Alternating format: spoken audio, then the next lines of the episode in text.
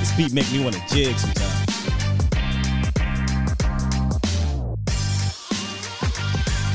Good morning, good people. Welcome to A to Z Sports Live, presented by Texas Family Fitness. Your daily Cowboys morning show. I am your host, Will Skywalker Steel. Had a great time last night on Prime Time with Mauricio, but today we will kind of piggyback a little bit off that. Instead of three free agents to look at, we'll look at three units. Three units that need improved. And we'll tackle an article from one of our talented writers on A to Z Sports Dallas.com. Uh, and we'll also touch on the Dak situation to begin all of this because, you know, we got to, right? Plus, there was something funny that came out of it. And I'm not condoning throwing things at refs, but something funny did come out of it on uh, Twitter. Also, our offensive coordinator and defensive coordinator finished their interviews with the Denver Broncos. Can they hire Kellen? I'm still on it. Can they hire Kellen? You know, I still want them to hire Kellen Moore. Uh, but yeah, man. So we're going to talk about the three units that Cole Patterson, our guy over at A to Z Sports Dallas.com, uh, said needed to be addressed. Uh, I kind of tend to agree with them on that one, and we'll dive a little bit more in detail. Now, we won't do what, for those who have been on this channel for a long time, what we call state of the unit. Not just yet. State of the unit's really fun. I love doing those. Uh, we break down each unit. Um, usually, it's after. It's usually after uh, free agency because you get new people in, new people out, things like that. But we'll do a hindsight 2021 where we break down each unit from the year that just passed. So uh, we'll get into that type of stuff probably next week. This week is still about kind of getting over this, you know, the game that happened and uh, how we move forward and just kind of the initial raw reactions of what we should do moving forward. Um, we should know more, right, by next week in regards to coaching we should know something. I would imagine Dan Quinn or Kellen Moore is going to get a job, or they're not going to get a job this week. Uh, I can't see too many teams sitting on it if they really, really want them. So uh, we'll have a lot to talk about next week, but I think I want to start the series. I want to start the series. And like I said yesterday, uh, I was on prime time with Mo, had a good time. We're going to do that more often, and we talked about it after the show. He'll be on here a few times. I'll be on there. It won't be every day. It won't be two, three times a week, but maybe two or three times uh, a month. Maybe we'll do something like that. And um, with the off season, which Frankie said it, I, I can't believe it's the off season. I'm, it still hasn't fully hit me. Maybe it'll hit me this Sunday. The first Sunday, not really being a, a bye week. The first Sunday where there's no Cowboys football, it'll hit me, and I'll be like, "Damn, we're really here. We're here, Cowboys Nation. no more football until August of 2022." Uh, it's it's it sucks when you think of it that way, but once you get over it, there is some fun things that, that we'll do in the off season, and I said that yesterday on most channels. So y'all stick around for that. Appreciate y'all in the chat too that are here early. Miss Sheila, Tamar, Oscar, Brandon, uh, Peter Rizzo, Spiffy, AC, she, uh, Adrian, Turner T or Terry Turner, my bad. James Simmons, Fresh Fade in the building. He said I like the Savage version. I ain't gonna hold you. I, me personally, I don't give a dang fresh, but I understand why he needs to come out and apologize, and we'll get to that in a second. Uh, Jaws eighty eight, Mike Harris, Jose, J Mart, CJ Richards, what's up, bro? Uh, Terrence just plays. Samuel is QB a unit. Samuel, better go on hit, Samuel.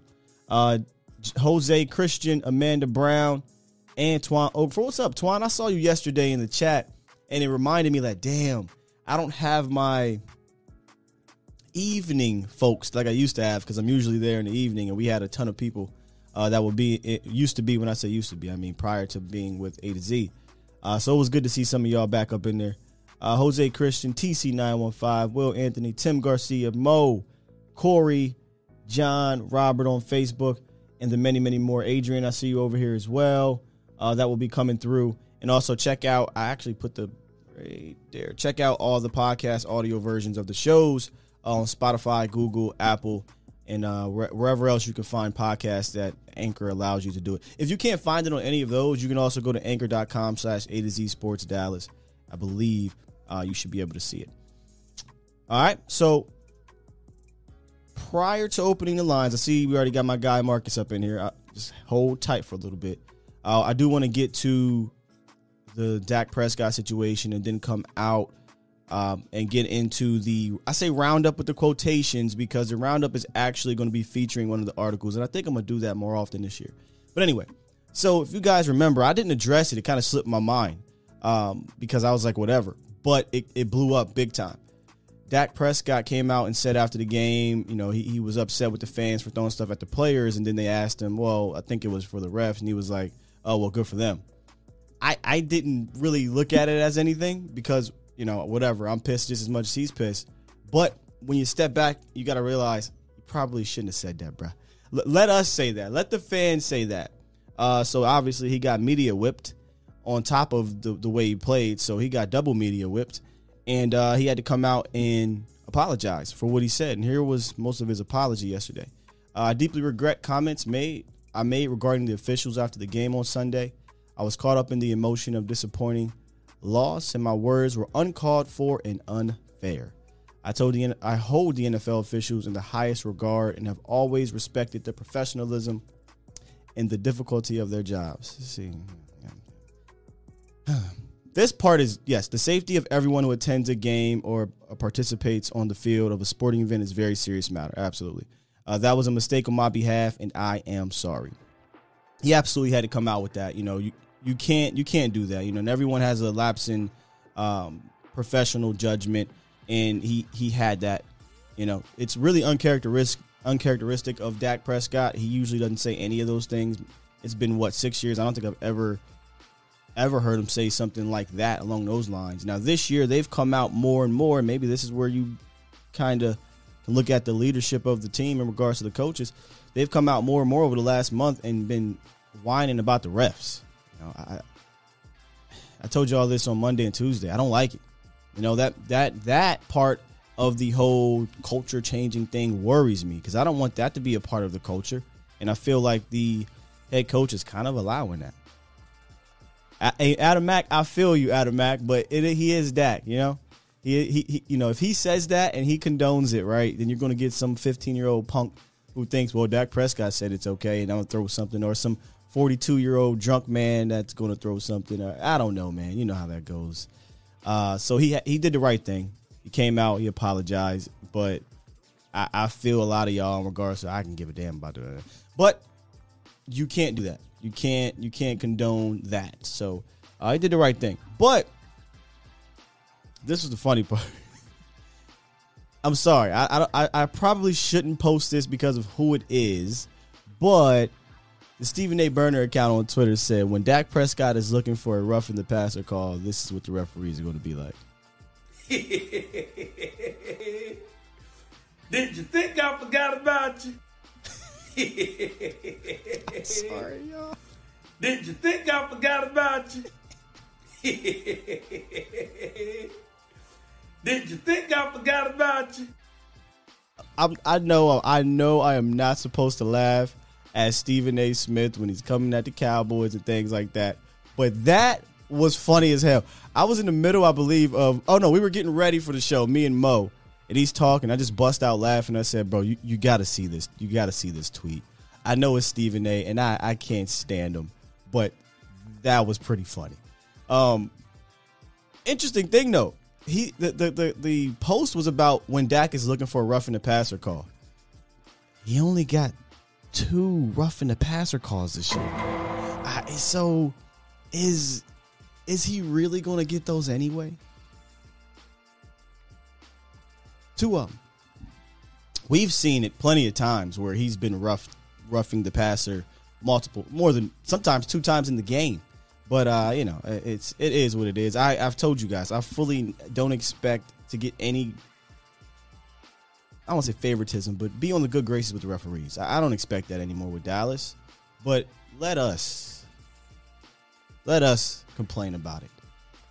You guys don't do that. Let us do that. So with that said, man, let's get into the roundup, which, like I said again, is going to be a little bit different. I may do this every so often this off season to kind of highlight our writers um, on A to Z Sports Dallas.com. Look at them, about that! It's time! It's time! It's time! Time. It's time. Time? It is time for It's time for the morning roundup. Round 'em up, boys. This is the morning roundup presented by Texas Family Fitness. Strive for progress, not perfection. Fitness goals are not accomplished with one workout, so progress towards your goals with Texas Family Fitness. Hit up any of the nine locations in the DFW area or visit TexasFamilyFitness.com and let them know your boy Skywalker still sent you. Like I said, and, and you know what? Let me grab this link and I'm going to drop it here in case you guys want to. I wanted to put this in the description, but I didn't. My bad, y'all. Uh, I want to do this every so often this off season and highlight some of our talented writers we have on Dallas A to Z Sports Dallas, and one of them is Cole Patterson. He wrote an article yesterday highlighting three areas the Cowboys must address this off season, and we'll go down each one and kind of detail uh, each unit. But again, this isn't state of the unit. This isn't hindsight 2021. It's kind of just an overall general thought process of it. And if you guys want to call in and talk about it yourselves, you can as well. Make sure I get, let me just real quick show y'all this. 351 999 3787 is the phone line. 351 999 3787 is the phone line. Now, let me pull up the first part of Cole Patterson's article that he believes we need to start with. And not necessarily start with, but one of the units. And the first one, I think you guys can get the gist of everything, right? Is the offensive line. The offensive line needs to be addressed. I think we all can agree on that. We all can agree on that. The overwhelming thought process this year from those afar, man, this Cowboys offense line is the best in the league. Best in the league, not anymore. No, it, it, I think it was good enough to get the job done at first, and then it just broke down. Uh, best in the league, no, it's not best in the league. We can agree on that one, right? But here's a question I pose to you guys. It's a tough one. It is a tough question here. First name on that list right there. And this is the depth. This is the Cowboys' depth. And when you look at it, technically all but one of those guys can return next year. But I think the biggest decision you have to make is what to do with Tyron Smith. Tyron Smith, and you guys know from last year, I'm like, hey man, I'll ride with Tyron until the wheels fall off. But I think at least one of those four wheels are has fallen off, and I'm not waiting around to see the other ones fall off. This might sound crazy to a lot of people. I hope it doesn't. But I ripped the band aid with Tyron Smith and I cut him. I know that might sound crazy. So I ask you guys would you cut Tyron Smith? Here's the thing. He he'll save $12.5 million on the cap if you cut him. He's missed at least three games for six consecutive years. And I could deal with two to three games, Cowboys Nation. I can deal with that. But he's missed 20 in the last two. 20. I was the main one saying, hey, Tyron being on the field for 13 games, I'll take it because he's on the field and he's playing at a high level. If Tyron is going to be in and out of the, the lineup throughout the season, three or four different times, two or three different times, in and out, in and out. We've we've seen this year when he comes back from being out, it it takes him a while to get going, and he couldn't even get going in that Niners game. I mean, he got whooped. I, I've never seen anything like. And I know I said yesterday this can be one of those things where, hey, maybe they could trade him. But who wants to trade for Tyron Smith at this point? Hmm?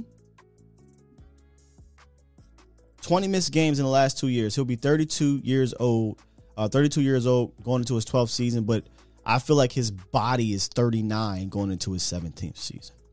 And I, I don't listen, if he gets cut, and I said this before, he may just retire, but if he doesn't retire, I don't think it's far fetched for Jerry to cut him. Think about it for a second.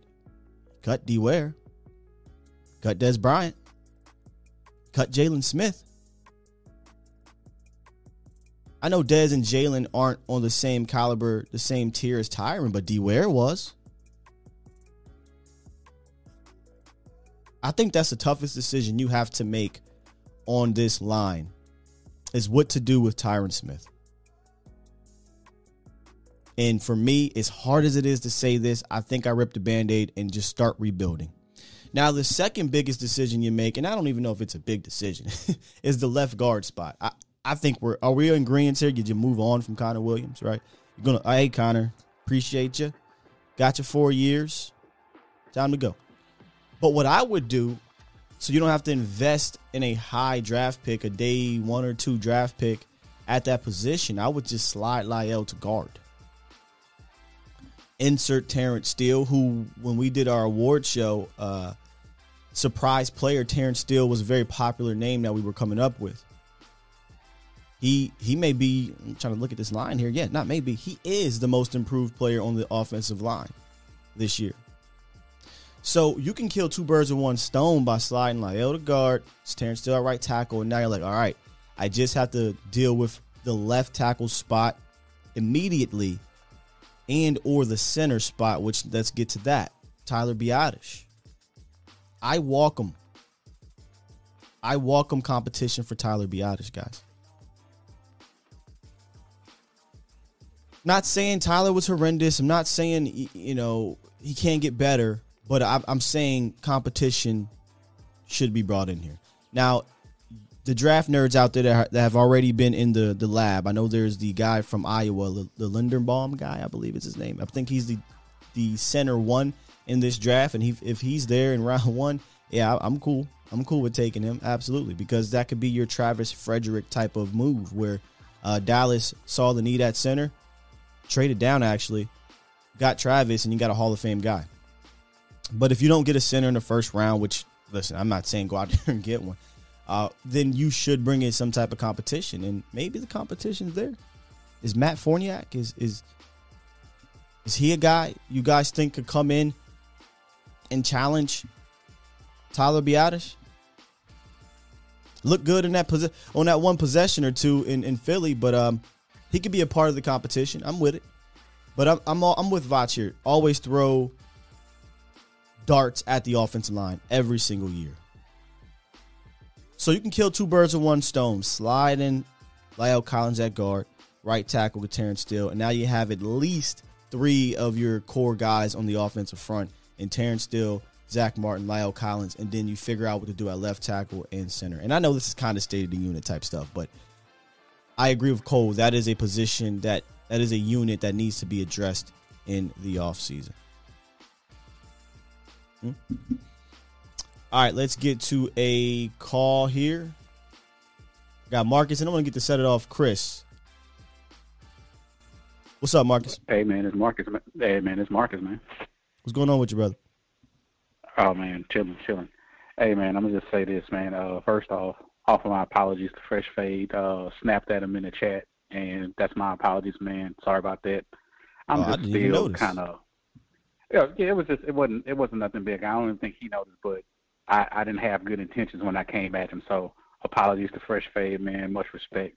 You know, what I'm saying never above reproach. You know, make a mistake. You know, it is what it is. Snapped at him, and you know, in my emotion, but I wanted to go ahead and just drop these couple of points and then kind of move on. Mm-hmm. Um, this is what I think. Um, when you look at the totality of the season, like the good, the bad, the indifferent, I really think that Jerry Jones wanted to put Mike McCarthy through what's called a ritual of humiliation. Let mm. me explain. You got to look at it like this Mike McCarthy won his only Super Bowl in Jerry's house. Mike McCarthy, when he was the coach of the Packers, has a very impressive record against the Cowboys in AT&T Stadium. So when his, um, I guess you could say his luster wore off in Green Bay and he ended up getting let go, Nobody else picked him up, and nobody picked him up for a reason. So here comes Jerry a couple of years later, brings him in as the head coach, wines him, dines him, has him staying at his house, all these great things.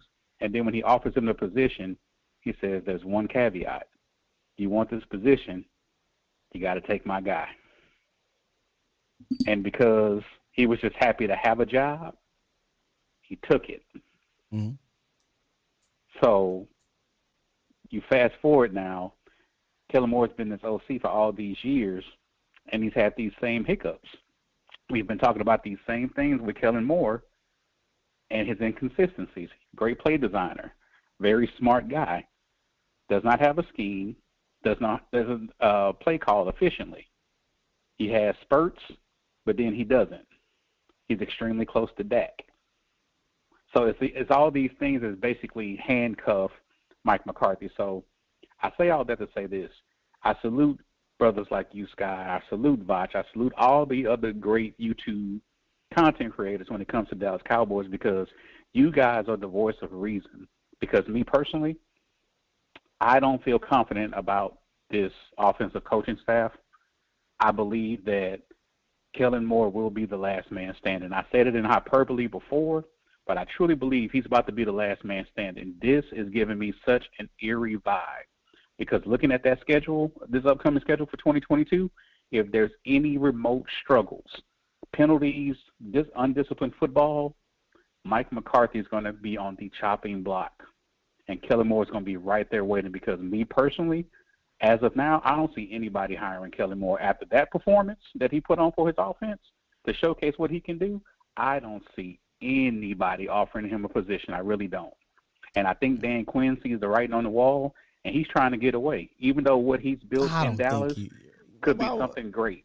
I don't think Dan Quinn's trying to get. Dan Quinn loves it here, man. I, I- I just think he wants to be a head coach. That's all. But uh, you got to think about it like this too, Sky. They flew to Dallas to interview you in Dallas. You didn't have to go to Denver. They came to Dallas. Yeah, because Dan so you don't think they're gonna try to take him with him? No, no, no. I don't. I'm, I'm not saying that he. I, I'm saying he wants to be. It seems like he wants to be a head coach, but it doesn't seem like he's like, man, I gotta get the hell out of Dallas, man. This this sucks. That's what it sounds like you're saying. Like he, he wants to get out of here. He sees what's happening.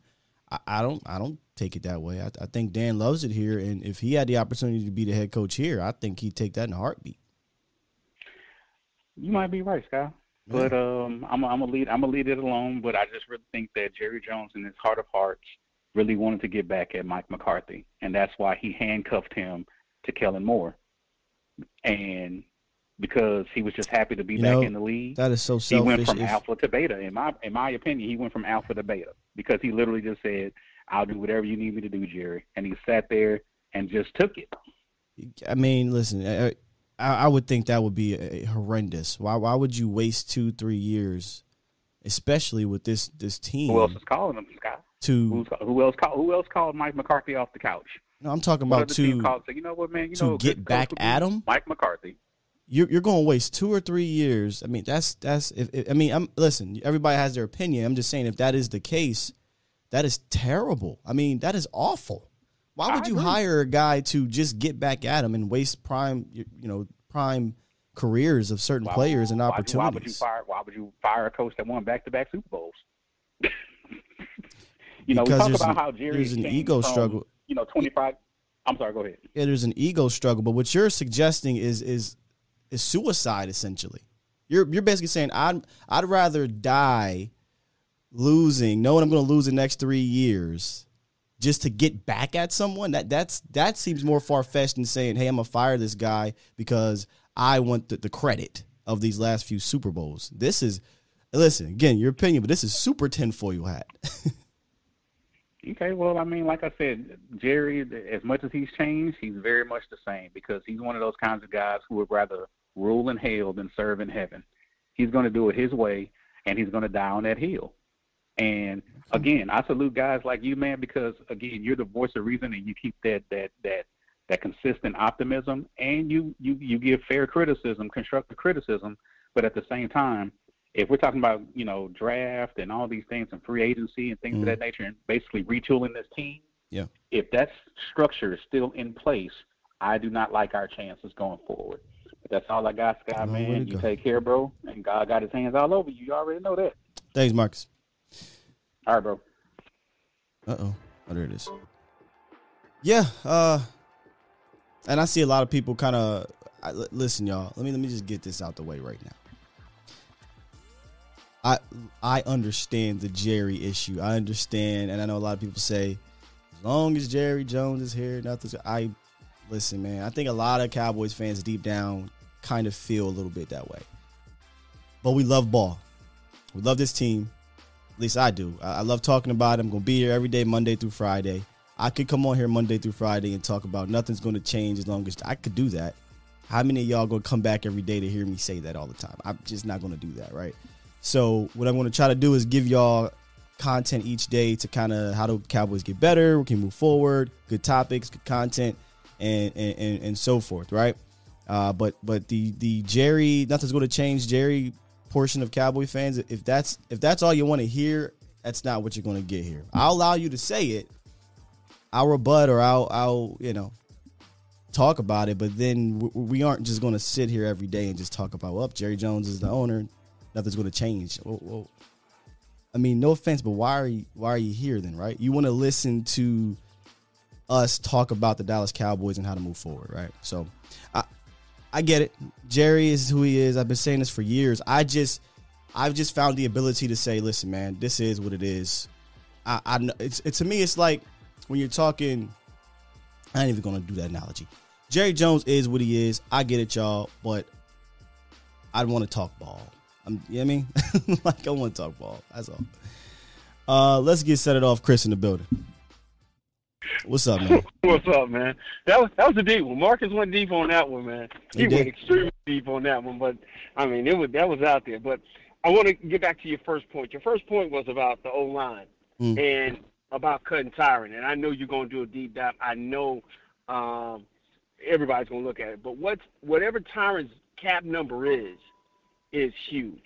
I think you might, and because you're not going to be able to get rid of three guys in one off season to make it to the point you feel like it can go forward. But I think it's like two. It's one guy we kind of hold as being a stable, which is Zack Martin. I think with the uh, the emergence of Steele, we know Steele can play right tackle. We know he can play it. Mm-hmm. Um, La'el's done enough boneheaded stuff that he can't mandate to me what he can and what he cannot do. If he want to get out of Dallas, that's fine. But you're gonna play one year at this left guard spot. That's how I feel, Chris. You Give me play- one, at least one Yeah. year. Let's see what happens. Yeah, you're gonna play that one year at left guard. Now, for my other guys, um, be honest, whatever his, what this is his first full season starting. I don't care. I said this early in the year. It's going to be a trend. It's going to be a progression. I think everybody, the the further we get away, or the more nostalgic we get about Travis Frederick. Travis Frederick is a great, was a great player. His first year, he came in and took charge, but there was a lot of guys around him that weren't at that level. But when he got Zack Martin and he got a healthy Ron Leary, Travis Frederick looked absolutely amazing. I think if you turn around, uh, you make Biadasz have to compete. If you go in the first round and get get a center, that's great. I think you got to find out what Josh Ball is at left tackle, and if that means Josh Ball, I mean you got to find out. Yeah. You got to find out what he is at, at left tackle, and if that means that uh, Tyron does his ceremonial uh, 12 to 13 games, and you got to get six six games with uh, Josh Ball out there to find out what he is. If he's going to be that guy, he's going to be that guy, and if he's not, then you turn around next year, not 22 but 23, and you let Tyron go, and you go in the first round and you go draft. So, Chris, you so you want to you you you want to bring back Tyron? Yeah, I'm gonna bring him back. I'm gonna bring him. I'm gonna bring him back. Yeah, I'm gonna bring him back. I'm tough on it, man. And, and I know, and I, I'm gonna bring him back because I know he can. I, Twelve games is what uh, you know. We used to be at 13, so now it's an 18 game season. Or for us, we wanted to be a 20 game season. A third of a 20 game season is seven to eight games. If I can get him top premium level seven eight games to 10 games, I'm winning for the amount of money I have to pay because I can't go get a premium left tackle this year, especially with my cap situation. No, no, you don't. But- But but you if if you want to address the left tackle, Chris, wouldn't you do it in a draft? Would- Wouldn't you do it early? Now, now where you're drafting at? You're drafting at 25. You're drafting. You're drafting between 17 and 22. Yeah. You're drafting between 17 and 22, 23. The, the numbers will come out later. You're not going to get a legitimate, bona fide, day one starter at left tackle at 17 to 23. Them guys is gone. So what you going to get up to? What are you going to have to give up in your? What are you going to have to get up, give up to move up to get that guy? Because with the other two points from the amazing article, you got to look at linebacker, and you definitely got to look at wide receiver. Wide receiver probably takes precedent over linebackers. Yeah. You would have never thought that going into this year, but wide receiver, because of the cap situation, takes precedent over linebacker. Because you're probably going to get Jabril Cox, maybe. Listen, uh, I, listen, Chris. I, how, maybe you've dove in, you've dived into the the draft. I'm just taking your word. I don't know what the draft is looking like right now in regards to offensive line or anything like that. But if it is a deep Right. offensive line draft, I, I'm I'm if if a tackle is there, I take him. I mean, it's not like it's unprecedented for you to get a left tackle in in the 20s. I mean, it's not unprecedented, but if you know, I Okay. I was just looking at it this way. Tyron Smith missed 20 games the last two years. You okay with him missing 14 games? You okay with him missing 10 games? no, I mean, I I mean, I'd rather I mean- I'd rather use that money to to do something else with it if I'm not going to at least get a half a season out of you, man. what, what's what's his, what's his cap? The question is, what is his cap hit? The question What- is how much do you okay. save? Not not what his cap it is. It's how much do you you save? And Okay, you save okay, so twelve point so five you million dollars. Okay, but you okay. So you you you you save twelve point five. Yeah. But you still got to deal with the. But I think right now that puts you at eight million over the cap right Oh now. well, well, Ty- Tyron won't be your only move. They're going to make moves. There, there's a ton of Mhm. moves. Dak Prescott's going to move money. Uh, you know, there's other cuts Yeah, that can be yeah. made. So they'll they'll make moves. And I'm not saying use the money to go get a star. Right? That money could be used to keep someone else in house. Which again, that's a whole nother off season question. And again, See, this isn't easy for me. It's just that. I mean, Tyron is not reliable anymore. And now now can we say he's reliable when he's playing hurt? Because we've seen two or three games now where it's like Tyron, man, you ain't been looking too good when you playing hurt. Mm, I mean, It's tough. It's a tough. It's a tough situation. oh yeah, it's oh it, that's that's why that's that's the number one thing. But I don't think you can replace three guys in one offseason in your offensive line, and but you have you have a couple guys who you have faith in. You have a couple guys that you have. But know, you but you wouldn't have to replace three if you move La'el to guard. You really only replacing one if you want to roll with, with with Tyler Biadasz again. If you don't, then now you're talking about a center situation. But hell, I mean, do maybe like you said, what if Josh Ball's the guy? I'm not saying he is, right? I'm just saying, you. What if Josh Ball's the guy? What if they got faith in Josh Ball, who people thought was a day, you know, a, a second, third round talent that dropped because of the situation? I'm just throwing Yeah. questions out there. The- the- nothing is final here. I'm just Yeah. I'm throwing stuff at the wall here. Hey, man, we spitball, man. We spitball. Yeah, trying to figure it out. Trying to figure it out. Yeah, we we trying to figure it out a little bit. But like you said, it's a bunch of stuff we can go with on it. Uh, but I, I just think, at, for depth purposes and for for what you get for one more season, I find out what ball is. I go draft. I go draft a premium, uh, whichever is center or center or uh, tackle, or a guy a guy who has you know the, the famous flex, the flex uh, position flex, and have a guard tackle type thing, and I make that thing go, man. Because, hey, man. I, I- mean that, that's that's that's where you're at. I mean, I'm at, I'm at the early early stages of of uh, rankings of needs, and I'm just off top of my Mhm. head, not even really hard hardly thinking. I, offensive line is extremely high. It's oh no, it, no, it's, it's, not, extremely it's high. It's not extremely high, man. That thing is numero uno. Eh, yeah, one. that's how I'm no feeling right now. That's it. Yeah, Yeah, it's it because you you you lost the capability for everything else to flow the way it needed to flow. You're in a game where you're down 17-6 and you don't run the football. If you're not able to run the football, you're you're able to keep. You know, it's, it's and then we go down that that, that rabbit hole. But I, I I'm gonna get out the way, man, because I know a lot of other people have great great points. But I think holding on to him for one year, finding out what you have with ball, you get, you develop these guys that have a little bit of depth, and you go get a premium guy in the first round. no, it's not. It's not a bad idea. I mean, that's why I like to listen to y'all. You, you know, you, you you guys sometimes talk me off the bridge. You know, so that. No, that- we that- all we all we all hand in hand Yeah. on the bridge talking about one, two, three, let's jump. but we we we can't We we are in a relationship Yeah. as Cowboy Nation. We are in a relationship that has been abusive to us, but we Mm. will not let her let them go because they treat me nice and they buy me flowers sometimes and they make me feel good. But at the end of the day, man, um, It's toxic ass relationship, man. man, we done, man, we, man, we done, we done took, we done took a whooping, man. You know, but we putting, we putting the lipstick on and we wearing the shades today, and we gonna be right back for it because we love them. Yeah. So, but that's that's why we kicking it around, man. At nine o'clock, you know, nine o'clock, ten o'clock Eastern Standard Time, man. Back in your, back around your way. Um, but that's that's that's you know, back by your old stomping grounds and doing our thing, man. But listen, man, keep your head up, man. Love the show, man. Thank Love you. what you and everybody A to Z is doing, man. Thanks for plugging my man, because I'm definitely gonna uh, follow Yeah. him.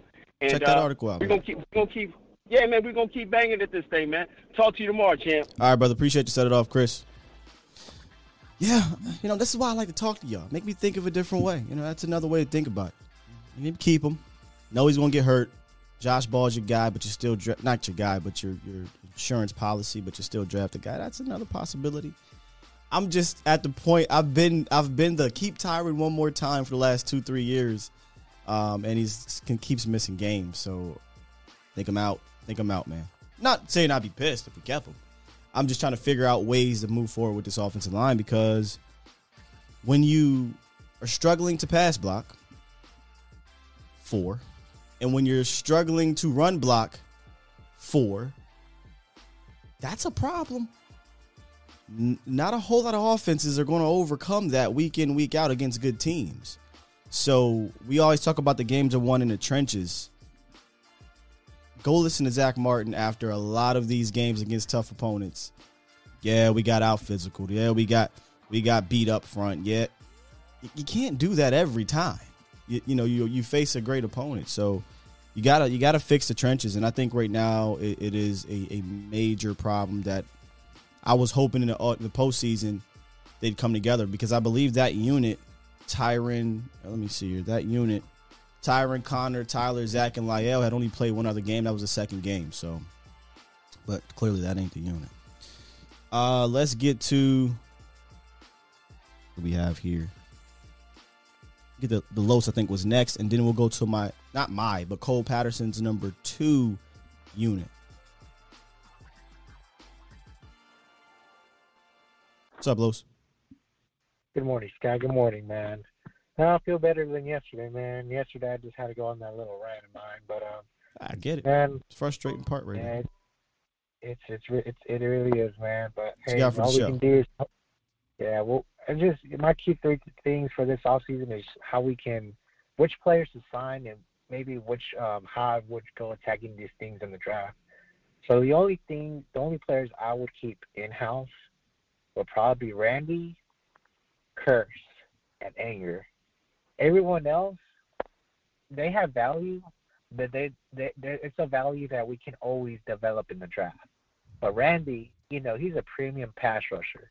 You know, there's not many of those people that grow on trees. And yes, he has made boneheaded mistakes, but I feel like him sided with Micah Parsons is a is a good blessing because both of them can attack the ball, and that's what we need. Kearse just for well he's well he has proven this year as in a leadership role, and I think he has hold that defense down, all holding them accountable. You know, and anger. I mean, yeah, he's a punter, but I mean you can't complain what he's done this year. Everyone else, they're on the chopping block. You know, just because we do need that cap space, and you know, not every year. Like that's the hardest thing. Not every not every year you're gonna have the same um, team with you. So Gallup, um, er, let me see- this list real quick. My bad.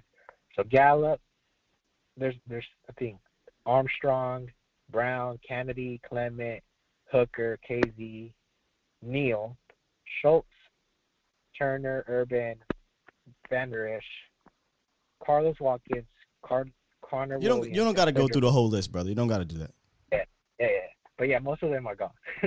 Let's be honest. I mean, then yeah, you got the way- 21 free agents. You're not signing all 21 free agents. So, yeah. Yeah, so the, the only ones I have is those top three, which is Randy, Kearse, and Anger. And then with the way I would attack this draft is, I think Foots have it on the you know th- on the on the point is this free agency and this draft. There's a lot of potential line that you can always replace, and defensively too. Um, if I were to, to attract this draft, I would definitely try to trade up, like maybe a fourth round or fifth round pick for a premium guard or center. And I'm talking about like you know someone that can step inside that O line and not not has to be great, but can be very solid and keep getting better. Um, and then I would address the linebacker room and then the secondary room. And then for my top three agents that I'm looking at, oh just boy, you got the whole off-season plan right here, don't you? hey, I mean, I'm I got to be ahead, man. The only three people that I feel that can help this line is this is risk versus reward. Keep in mind, this is for the age and their their injuries, etc. But the premium guard that can definitely improve that guard position is these two names, which is Brandon Scherff, which is from Washington, and Andrew Norwell, Jacksonville. And if you want to prove that, not- want- he's not paying Brandon Scherff and Norwell that money. You, you didn't hear Yeah, what Stephen Jones said? Stephen Jones said we are not going in free agency to get any high valuable players. He already let Cowboys Nation know that ain't happening. So once we do the free agent primer, we're going to list realistic names for you guys that, that fit under the Cowboys uh, cap number because he's not signing a damn Brandon Scherff. Can tell you that. yeah, that's yeah, that's the thing. And Yeah. that's I, I mean, I wouldn't I wouldn't want him anyways. He's too much of a but he's a premium player, but I just feel he gets hurt. But my my key free agent, if I were to add only one, Final thing, man. Final thing here. You're going through the Huh? whole off Yeah. season. We got all off season to talk the whole off season. Yeah, yeah, my bad, my bad, Scott. But yeah, my, my my key player just to add this season would just be a top defensive guy to add to that defensive rotation. Which it could be a linebacker or a defensive end, and I'll leave you at that, man. all right, man. Appreciate you, Los. Uh, let me get to the second part of Cole Patterson's article. Again, you can check that out on A to Z Sports Dallas.com. And his second, number two, if you want to call it, of his top three things that the Cowboys need to address unit wise linebacker to play next to Micah Parsons. Um, I think about the game five or six, we kind of realized, you know what, this linebacking core is not what we thought it was, or not what we've hoped, at least, it could be, aside from Micah Parsons. And that's when we started saying, you know what, maybe we'll get you know Jabril Cox in here, but that never came into fruition, and he got hurt and whatnot. So, um, linebackers next to Micah Parsons this year, and I'm not saying this has been all these guys have been next to Micah Parsons this year, but these were the linebackers coming into the season and, and, and out of the season. Uh, Francis Bernard is just basically your special teams guy, right? Like he's not a guy you're going to rely on uh, game in, game out. Uh, but that's at one point I was saying, why not just see what he has? But um, they decided to keep going with Keanu Neal, who's the second one here. Missed a couple games because of COVID. Uh, transitioned from the safety spot to the linebacker spot. We always thought it was going to be an interesting transition. I was kind of interested to see what would happen. Um, I don't. I like kind of position switches, but didn't work out. Right? We can all agree that it did not work out. Uh, the Micah's Micah. I mean, come on. Leighton Vander Esch. Leighton, Leighton, Leighton. Leighton. He definitely had a, a really damn good game on Sunday. But the problem with Leighton all year, he'd have a good game followed by a couple bad games. In a good game, he never could stack good days and good games on top of each other. He just could never do it. Also, st- now depends if if depends if Dan Quinn is here, or depends if Joe Whitt's here and he follows the Dan Quinn type of mindset in regards to the linebackers, one of the athletic guys and things like that. If they want to continue down that path, I don't see Leighton Vander Esch being back. If they don't want to go down the hey, we want that super athletic type of path, and we don't want Jabril Cox to be the guy, and then maybe Leighton Vander Esch comes back. But you know, I hope Leighton Vander Esch finds a spot. I'm just not sold on him being that guy. I need somebody next to Micah that can match his athleticism and intensity. Maybe I'm being selfish. Maybe you know what I'm saying? maybe maybe Sky just won all the great players, but I mean I feel like you can either get that in a draft or we can go to Jabril Cox, who I, I think the Cowboys really suffered a little bit here at the linebacker position when he went down. I'm not saying he'd have been great, but I'm saying his athleticism would have been welcome. Um, again, he only played in the preseason, so it wasn't like and, and then basically this this game, but you saw the flashes of what he can bring with the athleticism. You you just saw it. And I think him next to Parsons, I was so excited to have him next to Parsons, and I and I still think they're the future at linebacker. I think they can be. Now I understand ACL injuries suck, right? But it is 2022, and medicine has been much better in regards to the ACL. So, you know, maybe he comes back and he's he doesn't lose anything. I still wouldn't not address that position in the draft. I would still draft about two of them. Hell, if what is his name, y'all? Nakobe Dean is that his name? The guy from Georgia. I mean, goodness gracious, he he was my first draft crush, my first pet cat of 2022. The only guy, him and Jordan Davis, actually was Jordan Davis. Then I discovered Nakobe Dean after that. Those two dudes, I would love to have on this defense. Can you imagine Dean Parsons and Jabril Cox as your three linebackers, as opposed to Parsons, LVE, and Keanu Neal? Whew.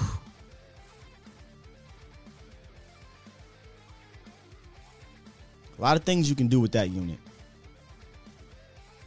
But yeah, Cole Patterson's absolutely right. You got to address the linebacker position next to Micah. If you're going to go into the offseason saying, you know what, Jabril is our is our guy, then maybe that'll alter your plans in um, free agency and in the draft. Probably won't in free agency. They just don't spend money there. But maybe it alters your plans in the draft. But I say give Jabril a shot, but address the position. Continue to keep adding athletic young bodies to this team, no matter who the defensive coordinator is this guy I thought was going to. I think he he has the potential to be a stud, man. He really does. Let's get back into the lines. Get my guy Fresh Fade in the building. What's up, Fresh? Fresh, you there? Oh, my bad. I'm here. Yeah. What's There you up? go. I had you on mute. What's going on, man? What's up, brother? Man, man. Hey, look, you- you're right, man. Uh, defense is where it's at.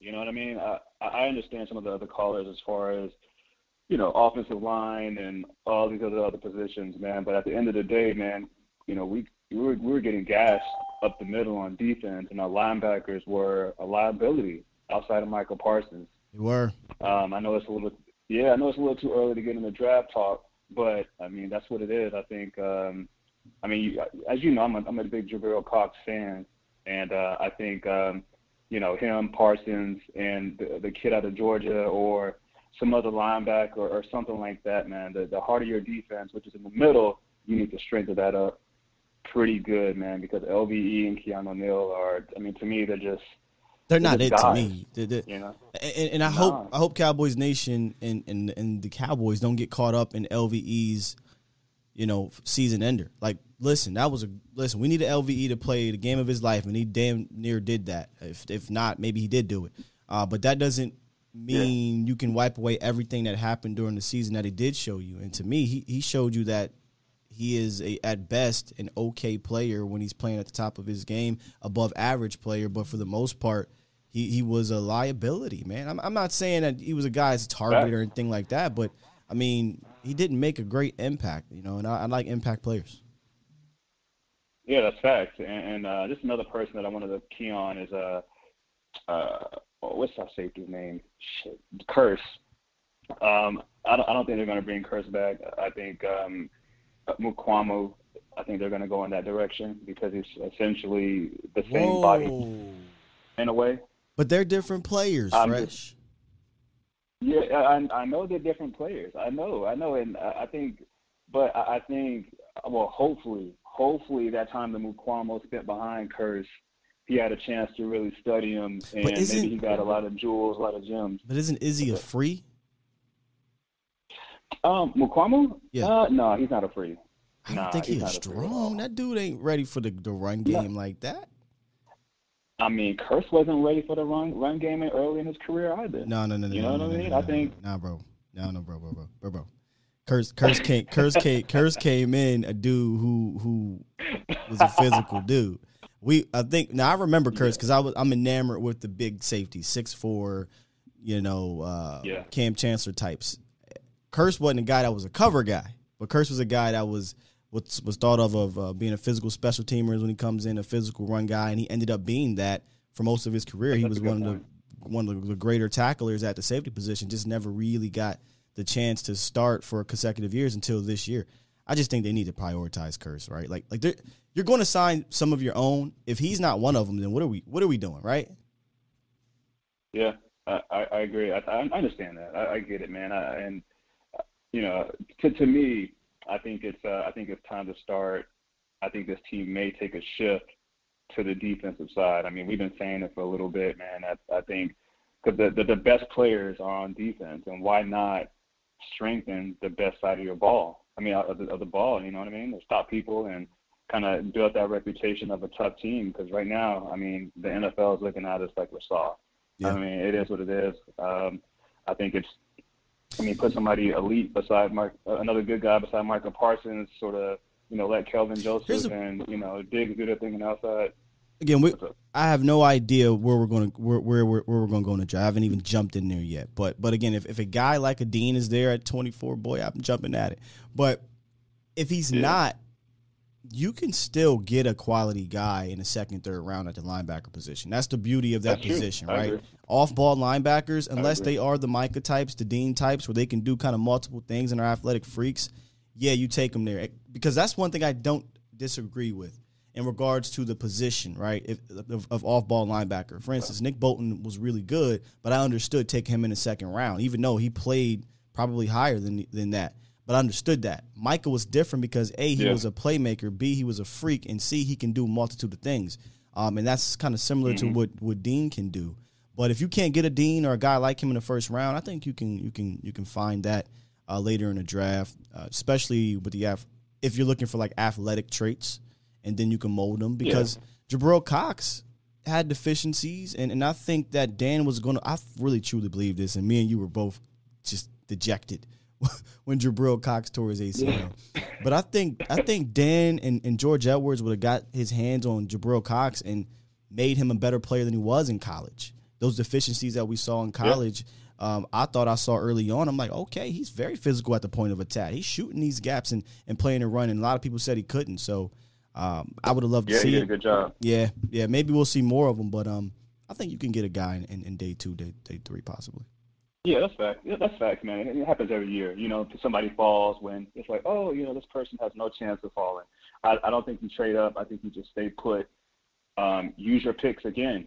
Use your picks again because you're going to lose a lot of people. I mean, I mean, uh, you know, I'm on, I'm on the, uh, I'm, I'm, I'm like you, man. Uh, get rid of Tyron Smith, man. I think it's over. I think uh, maybe Jerry should come to him and say, look, man, maybe you should retire. You know, I'll give you a check off the books you know what I mean? You can ride off into the sunset. You're in the Ring of Honor, all that good stuff, man. I don't. Um, I think the time has for Tyron has come. I think the time for, you know, I think another off season with Terence Steele. I think he's going to continue to remake remake his body, get better.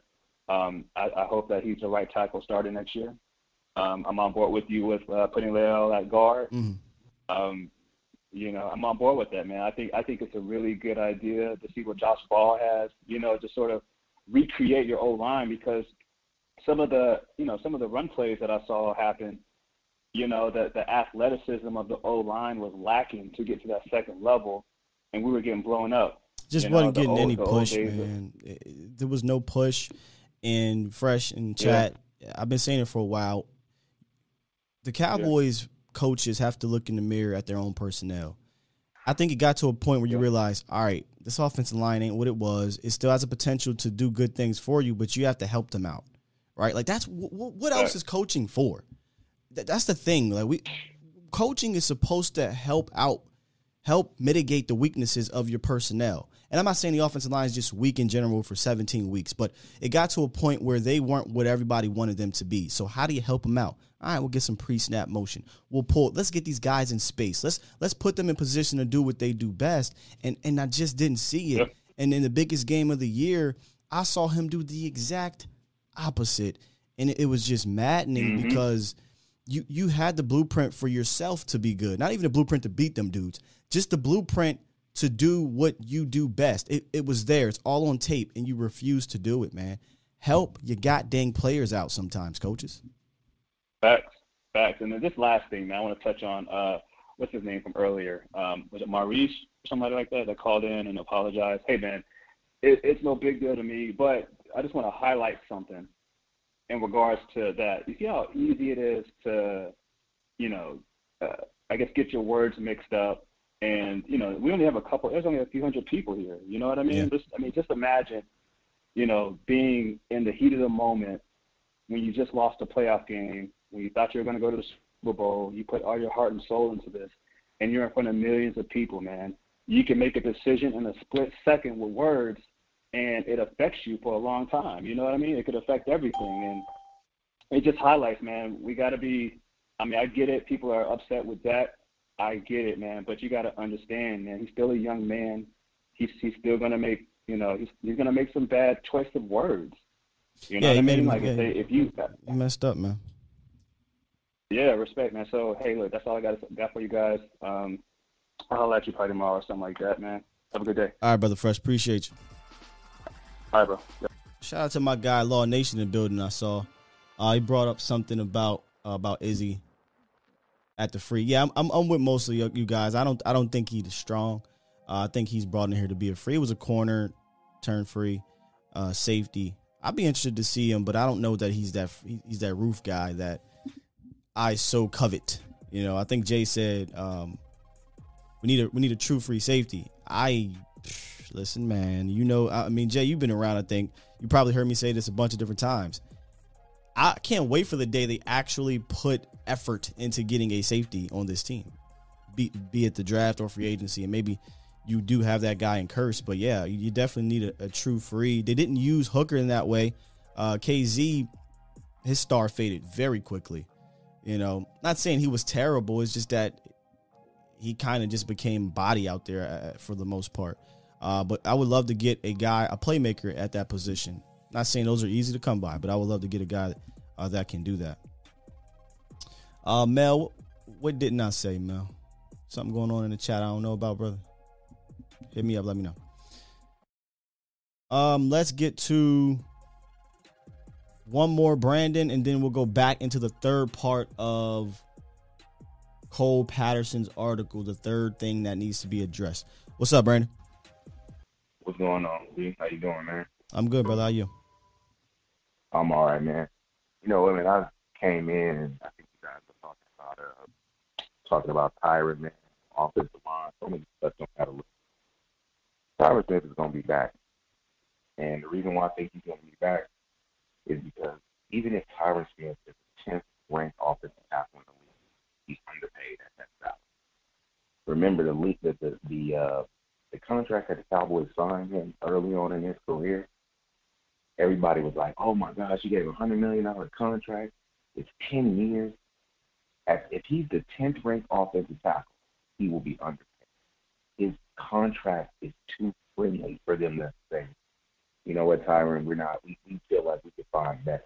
Mm-hmm. This team, they they they have too many aspirations to be going out and trying to develop a young talent right now to replace Tyron. I'm just telling you right now, as long as Tyron wants to play, he's going to be there at least next year. He's not going anywhere. I didn't. I Let me ask you a question. he didn't have any back. He didn't have any back issues this year. He had. Let me tell you something, man. I'm, I was a defensive line. When you have a high ankle sprain, bro, it is very hard to jump in and out of the lineup with that. You're going to be no good. That is an injury that most players, when you have a 300 pound man pushing on you, and you're a 300 pound man trying to push on another man, it never heals, bro. Let me ask you Now, something. Did, did you think that D. Ware was going to be back? Who? Demarcus Ware when Jerry cut him after a similar No, situation. I didn't. I, I, I didn't believe it. I didn't believe he was going to be back. So why not? Of that neck, I, want to know why. because because of that neck. I thought that his injuries were. I thought his injuries finished him. I don't think Tyron. Demarcus Ware did. finished. Demarcus Ware never missed 20 games in a two-year span. In fact, I don't even think Demarcus Ware missed more than a handful of games in that two-year span. He he didn't. He Right. did it, and I'm not saying, but you got to think about it. The way that they used him, as well. When when he came in, you know they Orlando Skinner used to always talk about him when he was on first take. He, he said the same thing. He was like, a lot of people thought DeMarcus Ware was done. But it was because when Monty Kiffin came in and he tried to employ this defense, he was like, DeMarcus Ware is not a hand ground defensive end. He wasn't. DeMarcus Ware is a stand-up rush linebacker that he was drafted to do. He got put in a team that didn't allow him to be who he was. Coupled with that and his injury history, what they thought he, he didn't he never missed twenty games. No, But not even close. perception of- Not even close. Right, but it was because his perception of his injury history because he was starting to get beat down a little bit. But his injury history why- wasn't even. Not, not, it's not even touching I'm just- Smith's, right? You, That's why I the didn't- I'm- I'm- conversation saying- is legitimate. I'm not saying I'm not saying it is. I'm just I'm just telling you why they cut him. How many times have you heard Jerry Jones say he made a mistake? The re- but the reason done? why I bring up I bring up Demarcus Ware is because Demarcus Ware, Dez Bryant, Jaylon Smith, a few others the same way. High contract guys that weren't playing up to it and were injured. The writing is there, right? The the the reputation for Jerry to do it to high valued guys in that organization is there. That's why it would not shock me if Tyron Smith was cut because I, I can't get over 20 missed games. He's 32. He's missed three games at least six years in a row. I can I can forgive maybe two three games a year. 14 and what was this year, y'all? Eight, something like that. I six. Sorry, six this year. I hear you. I don't know how I, I don't you. know how we can deal with that one, man. That's rough. If next year he's going to miss six to eight games, that's I'm tough. just telling you, man. I'm just telling you, if he's health, if he, if he, if it's not a neck or if it's not some kind of nerve, we're talking about his ankle. Let me ask you a question. If Tyron, Smith and it's kind of cutting with the other caller kind of said, if what did we play? 18 games now. If he gives you 11 games and he makes the Pro Bowl, no. are you cut? Are you okay? I am He'll- not okay with having No, Tyron right? Smith for 11 games. Nah. Okay. I'm, I'm just telling you, they are. Right, why? I'm not talking about what they want to do. I, listen, if I did a show about what the Cowboys are going to do, this this show be over in I'm ten minutes. Right, I'm- I'm just my saying- you know, I'm- I'm just- my I'm just question and my and, and opinions about what you guys want to do with Tyron. I'm not saying they're going to cut Tyron Smith. I'm saying if he's cut, Right. if he's cut, it wouldn't surprise me, and I would cut Tyron Smith. What would you do with Tyron? That's what I, I want to know. What you guys Me, would do with Tyron me, Smith? like me personally, I need a better option. Mhm. And I understand like you have to be available, but I still need a better option. And it's not just and and I get it, man. Like I man, trust me, man, you gotta be available when you Got to be available, man. But you gotta be available. I know what I what I would do honestly too. I would probably keep him another year. I'm not, I'm not gonna sit over here and tell you what you want to hear or what people think, or I would keep him for another year. Yeah, what you wanna do, I yeah. Yeah, so keep it would- for another year. not- I mean, I, I don't think. I don't think that's horrible either. I'm I'm just I would rip the band-aid because I, I don't think Tyron's ever going to be the Tyron from ten years ago, and he's likely going to miss six to eight games next year because that's just what happens with Tyron. But what Doesn't- kind of in, you know what It I'm saying? it doesn't even matter anymore, right? Like like I was the same way as you, bro. Two three years ago, I was the same way. Oh man, he got rolled up on, you know. So it's really not his fault. It, this is now three years in a row. He's gotten injured and he's not able to, you know, recover right away because you know it is what it is. He's injured. His his body's broken down. He's going to miss lot of- games. like got a lot of miles on. him. got a lot of miles on him. But so you know also too, it, it doesn't matter the type of injury. I, it's almost a given. If you put if it was a prop bet over and under three and a half games, Tyron Smith missing, I'm taking over. Doesn't matter what kind of injury. It- it's just been the thing for six straight years. And the next thing, bro, I don't want to do. I don't want to talk before you time on one side or one player. But you know what, man? The when I look at the Cowboys team, and it's something Bill Parcells and Belichick always said, you know, you got to build your team down the middle. When you have question marks down the middle of your team, it shows up in the playoffs. And this team has question marks. They have question marks guard and center. These I like I like our young defensive tackles, but we need another we need another guy there. Linebacker and safety. And those areas showed up in the playoffs. Whether you like whether regardless whether we like it or not. I like Micah Parsons so much as rushing the passer, and I'm not saying I would play him there 100% of the time, but I would act like Micah Parsons is not even on it. Oh yeah. That's how I would address. Don't don't you have to at least bring line. in two more linebackers? I would. I think At- you need a least? veteran. I did to me. This would have been the perfect. I don't understand what happened with that KJ Wright deal, but I felt like Man, look, if don't get going me back B, don't get me started. I was pissed. I really wanted Listen, KJ man, right. Well, to me, KJ Wright, a KJ Wright type of player, and a young guy in like the third round that can play because middle linebackers and running backs you treat the same. You treat them the same. You can always find them. Middle linebackers and running backs, you, you do not have to draft high in the draft. You don't have to do. Micah Parsons was a special case because of his athletic ability. I didn't even know he had this ability to rush a pass, so I'm not even going to sit here and cap. I didn't know that. But that's what I would do. I would act like he's not even on the team, and I'm getting a veteran, and I'm going to go get a younger guy. KV can go. You hit the nail right on the head before you uh put me on. He just became a body. came I would probably they're not. I don't believe they're going to go out. I still don't believe they're going to go out and aggressive safety because they could have done it. They, they the way that they just set never do it. the way that they sat there and let that kid from TCU just like they I don't know who the hell Stephen Jones thought he was, to where he thought he was just gonna be able to sit there and it was just gonna keep lining up perfect. You had to go get that guy, and the Raiders showed you exactly how you were supposed to do it. This guy's in front of us. We know they need a safety. Let's not even play around with him because he's not. One guy. Talking about Trevon Moehrig. yeah, let's go get him. If that was your guy, you go get him. You can't always wait for the draft to come to you because it wouldn't cost them much at that point. But yeah, that's what I'm doing. And everybody's talking about uh Kearse versus Gregory. I, honestly, I'm looking at it the other way. I'm prioritizing Kearse, and I'm gonna tell you why. Oh, I know what it's like yeah. for this team. I know what it's like with this team not to have to say. I can get away with not having great pass rush. I didn't say I want to, but I can get away with it I'll tell you what. because I saw them. I saw them I- do it all year. Yesterday, I'm prioritizing Hurts Yesterday- over Dalton Schultz, over Randy Gregory. That's just me. oh no, Dalton. I'm not letting him get out the door, but I'm not. Go ahead, bro. Yesterday uh, Mo asked me about you know three guys over and under three guys that, that would be available. I'm sorry, be available as free agents to keep. I did list Randy, but I got to go back and watch a little bit more after he came back because I got to see what his market value is, how much it's going to be. I, I'm a little disappointed in the second half of that year. Um, it felt like with Randy, but again, I want to go back and, and look more before I I clamped down on a decision on him. Because, but yesterday, just yesterday, I said if I had to pick four guys because he said over and under, he was one of my guys.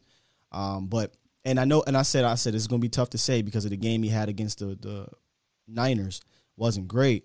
But um, What was your felt- four guys? if it was I think it was Randy Kearse. I don't have the list in front of me, y'all. If somebody can remember, Randy Kearse. I need the list to see. I can't. I can't remember. I would have to list off the guys, but I know those are two dudes.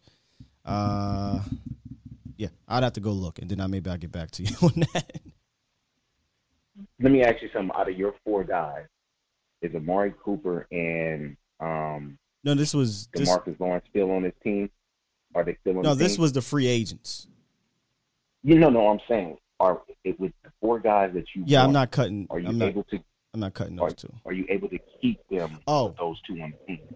Yes. That's what I'm So it was Dorance Armstrong was with the other one, and dang, who was the fourth one? Why this list seem a bit short? I'm looking on Spot right right now, and I don't see the fourth one.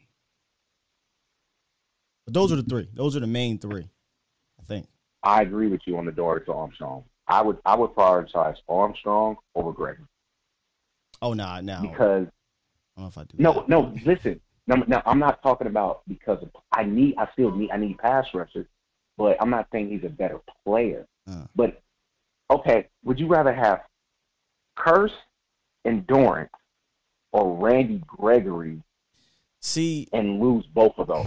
I, I, and, And I'm just putting it to you like we can that. play that game, and and I don't want to do that because I feel like the Cowboys can bring back whoever they want of their own.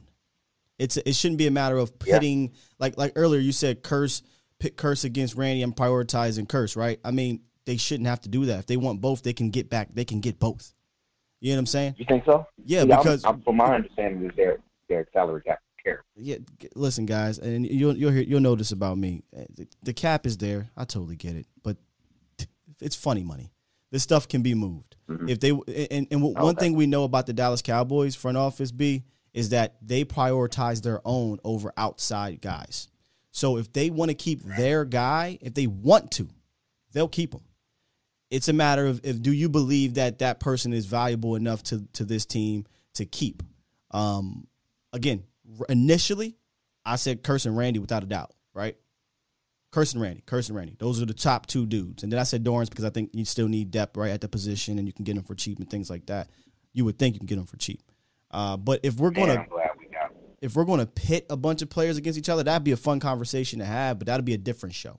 I think we we can revisit that, right? Like we could do a this or that, a either or. You know what I mean? That'd be fun. I, I'm down for a conversation like that. I just don't want to do it right now because there's there's 21 free agents, and Mhm.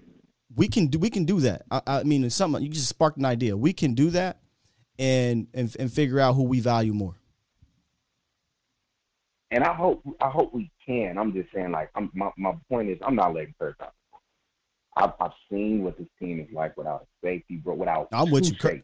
Bro, Cur- Kearse to Um, me is not- is number. If we're doing a, a number one, I'll give you this. Kearse is my number one.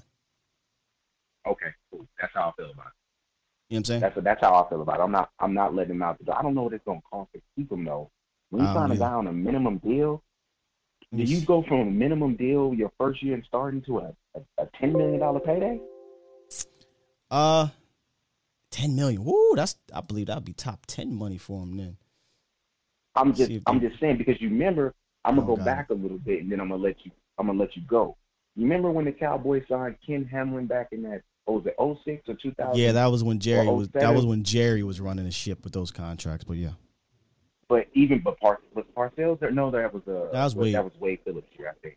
Mm. But you know they signed this man to a two million dollar one year deal. He parlayed that into a what six year forty million dollar contract. He Yeah, got yeah, that's He when made Jerry was Pro drunk. Bowl.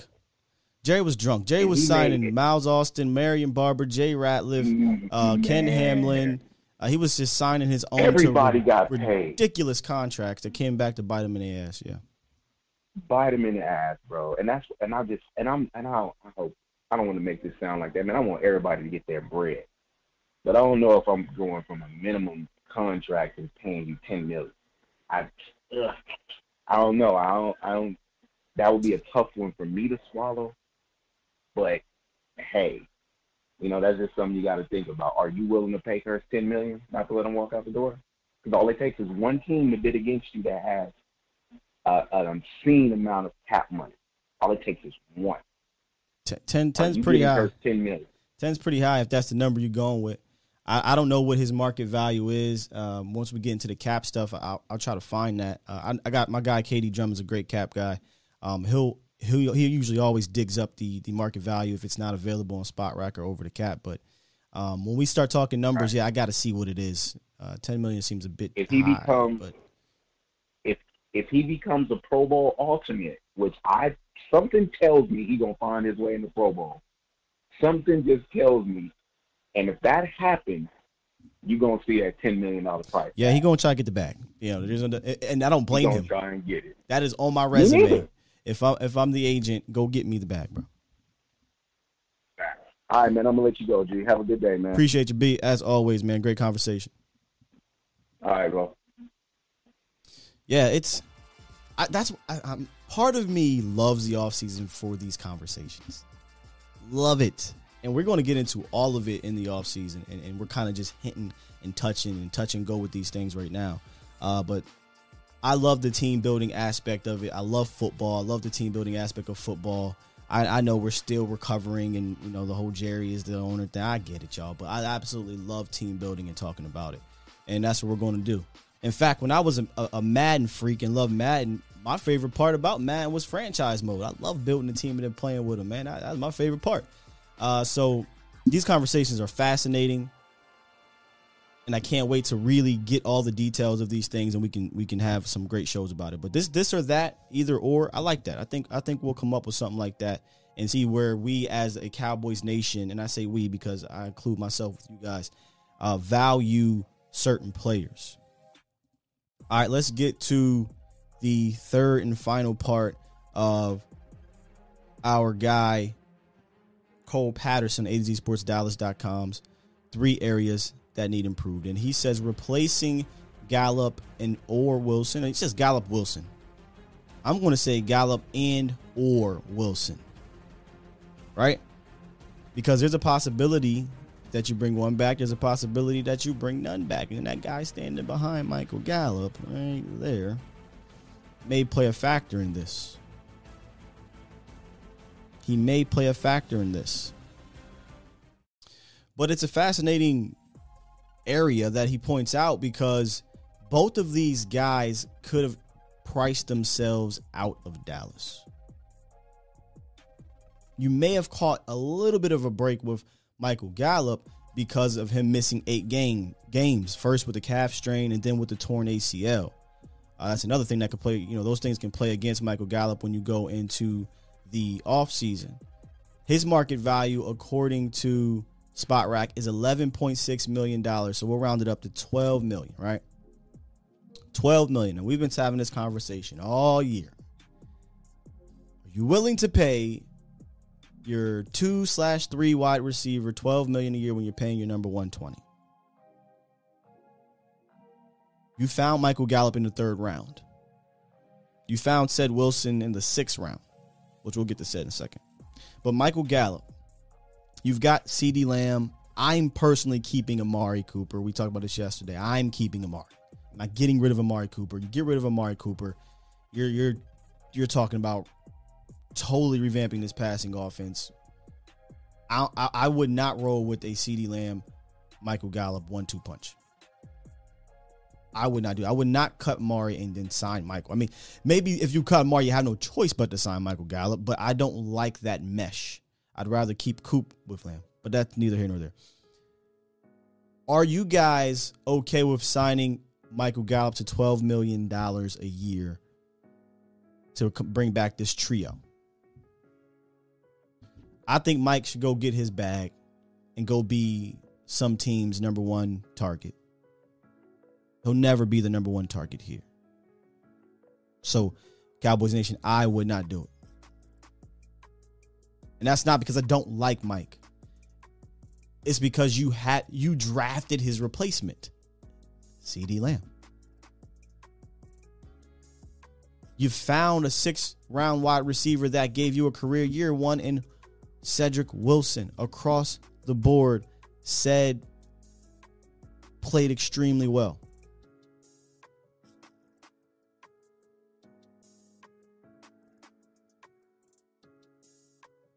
So I would have faith in Will McClay. I would have faith in my personnel department to find me a wide receiver three, right? Like, like I get it's a passing league, but and I get cap is cap, but do you really want to allocate that that much of resources to that one position? I don't think I would. I think I would. What y'all gotta say? Gallup looks like a Packer. Oh yeah, that ooh, that'd be tough. Uh, Gallup's going to Saints or Ravens. Mel says Gallup should go. I mean, and this again, this isn't because I don't like Gallup. Is I think he should go get the bag and be featured on someone else's offense because he won't be featured here. Noble says his talent is second to none. So Gallup's the best receiver in the league. Jay says Amari is still number one. Oh, without a doubt. I, I mean, I, I 100% believe Amari is the number one receiver on this team. He's just not featured in that manner because scheme. um, MG's not a one, says Will. Probably not, but teams teams can juju him. You know what I mean? Juju wasn't a one. AB's gone now. He's your def- He's your one because of domino effect, right? So, said uh, C says I think Gallup's going to New England. I can definitely see Gallup saying, "Yo, let me go get my bag uh, and, and be featured." The crazy thing is though, Gallup and Ced Wilson are best friends too. So could they go to a team that got a super cap and just play together? Could they could could said did Ced play himself out of Dallas? His market value per Spotrac is six point four million dollars per year. would you be willing to pay Ced Wilson 6.4 M's annually? Again, if Dallas wants to keep their guys, they'll keep their guys if they fit under a certain number. I don't know that that's a number they'll want to fit under. Just just kind of go look at the history of what Stephen Jones does at the, at that position. Did did our guy Beasley make that much? I'm trying to remember. I'd have to go back and look. I don't know that Beasley made that much when they signed him to an extension. Beasley got one of those, hey, let's get out in front of this so we don't have to pay him a, a ton if he breaks out. I don't know that Stephen will, will, will rise up to $6.5 million for Ced. And I like Ced. I, I think Ced fits this this complements this offense good too. I think so does Michael Gallup, but in different ways. I just don't know that Stephen would do it.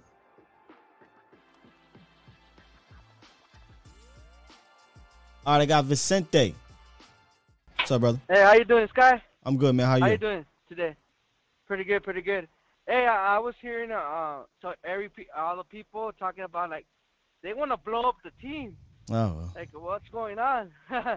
yeah, I don't know. I I, I want to keep Amari Cooper. That's the first thing of all. I I think the the Cowboys could restructure their the deal. They could they could manipulate that uh, that cap. We all know that that that that salary cap. It, it's just a number, you know. It's it's not. It's Oh yeah, they else. can they can move the money. There's that's why I don't Yeah. get too too caught up in it in regards to having the actual dollars. Where I try to focus my attention to is Stephen's mentality on the cap and and how he operates around it in regards to free agency. It can be work to Yeah, get who you want, but Stephen has a way he works with it. So that's how I kind of I kind of put my mind at. Yeah, uh, yeah, and um, yeah, I want, I want, I want Amari Gallup. Yeah, you know, he, he, I think if we keep Gallup, he's just gonna make it more difficult on CeeDee Lamb, because CeeDee Lamb, CeeDee, CeeDee Lamb wants his position. You know, he wants to play where Gallup plays. So, I think they gotta look at that, and they're they're just gonna part ways with uh, Michael Gallup, and they're just gonna it's gonna happen, and. I think we on the second round. I think we could get a linebacker, so I could and like uh, Nick Bolton, like last year, Nick Bolton that the the Kansas City's got uh, got. Yeah. That, that that was that that would be a perfect player, or something like that, you know.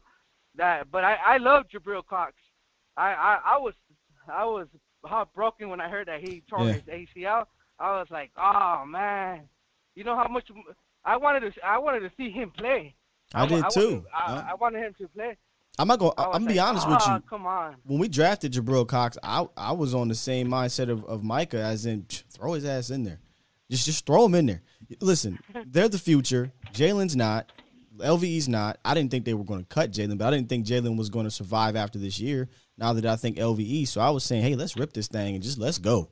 Let's Jabril Cox, Micah Parsons, and let's let them get their feet wet and get they you know their bumps out early, and let's rock towards the end of the year. But uh, they decided to roll with LVE, the Jaylon combination, instead. Yeah, uh, draft another guy like so, a, a guy that could play Micah Parsons' position, so we could have like a 80 percent of Micah rushing and twenty percent of him covering. You know, is I, I I like when he rushes. Like they don't know when he's coming, so that's like perfect for Micah. You know, Yeah. it just seems like a perfect situation for him, and that's something I'm looking forward to next year and see if um he could even get better doing it. Yeah, I, I don't.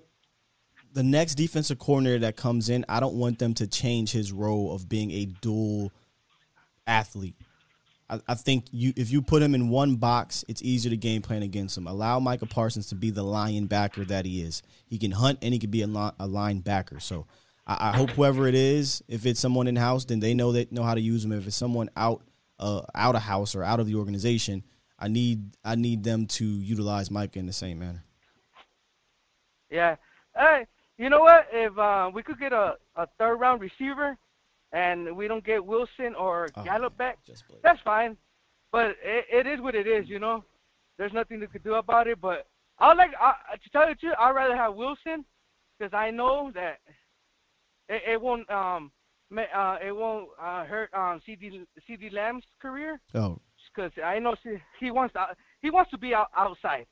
CeeDee wants to be a, an outside player, you know, and um, he don't want to be in the, in the one thing I've learned, CeeDee's been most productive in the slot because he's obviously had Michael Gallup out there and, and he's been in the slot. And, and again, he can make plays out the slot, but he's not a traditional slot. So when they moved him outside, obviously when Michael Gallup was out, you saw him, him have some success. But they didn't do any of those things in the game on, on Sunday with CeeDee Lamb out there. And when he did get a catch, he got called back by a 37 yard catch, got called back by uh penalty. But hey, Vicente, appreciate you calling in, brother. All right, thank you. Have a good one, Scott. You, you too, man. Man, s- somebody in the chat just just really brought back a uh, you know a, a, a letdown in the second round. Listen, no offense to you, boss man, fat. Glad you're here. Hopefully next year you're our guy and moving forward you're the man.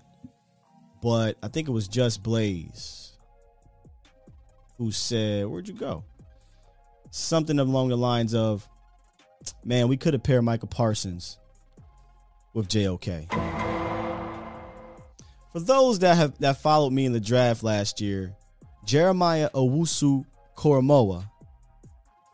There was Micah, which was a bias, so I kind of was like, you know, that don't count. You know, I know Micah, all that stuff, bias. But JOK was my favorite player in that draft, not named Micah.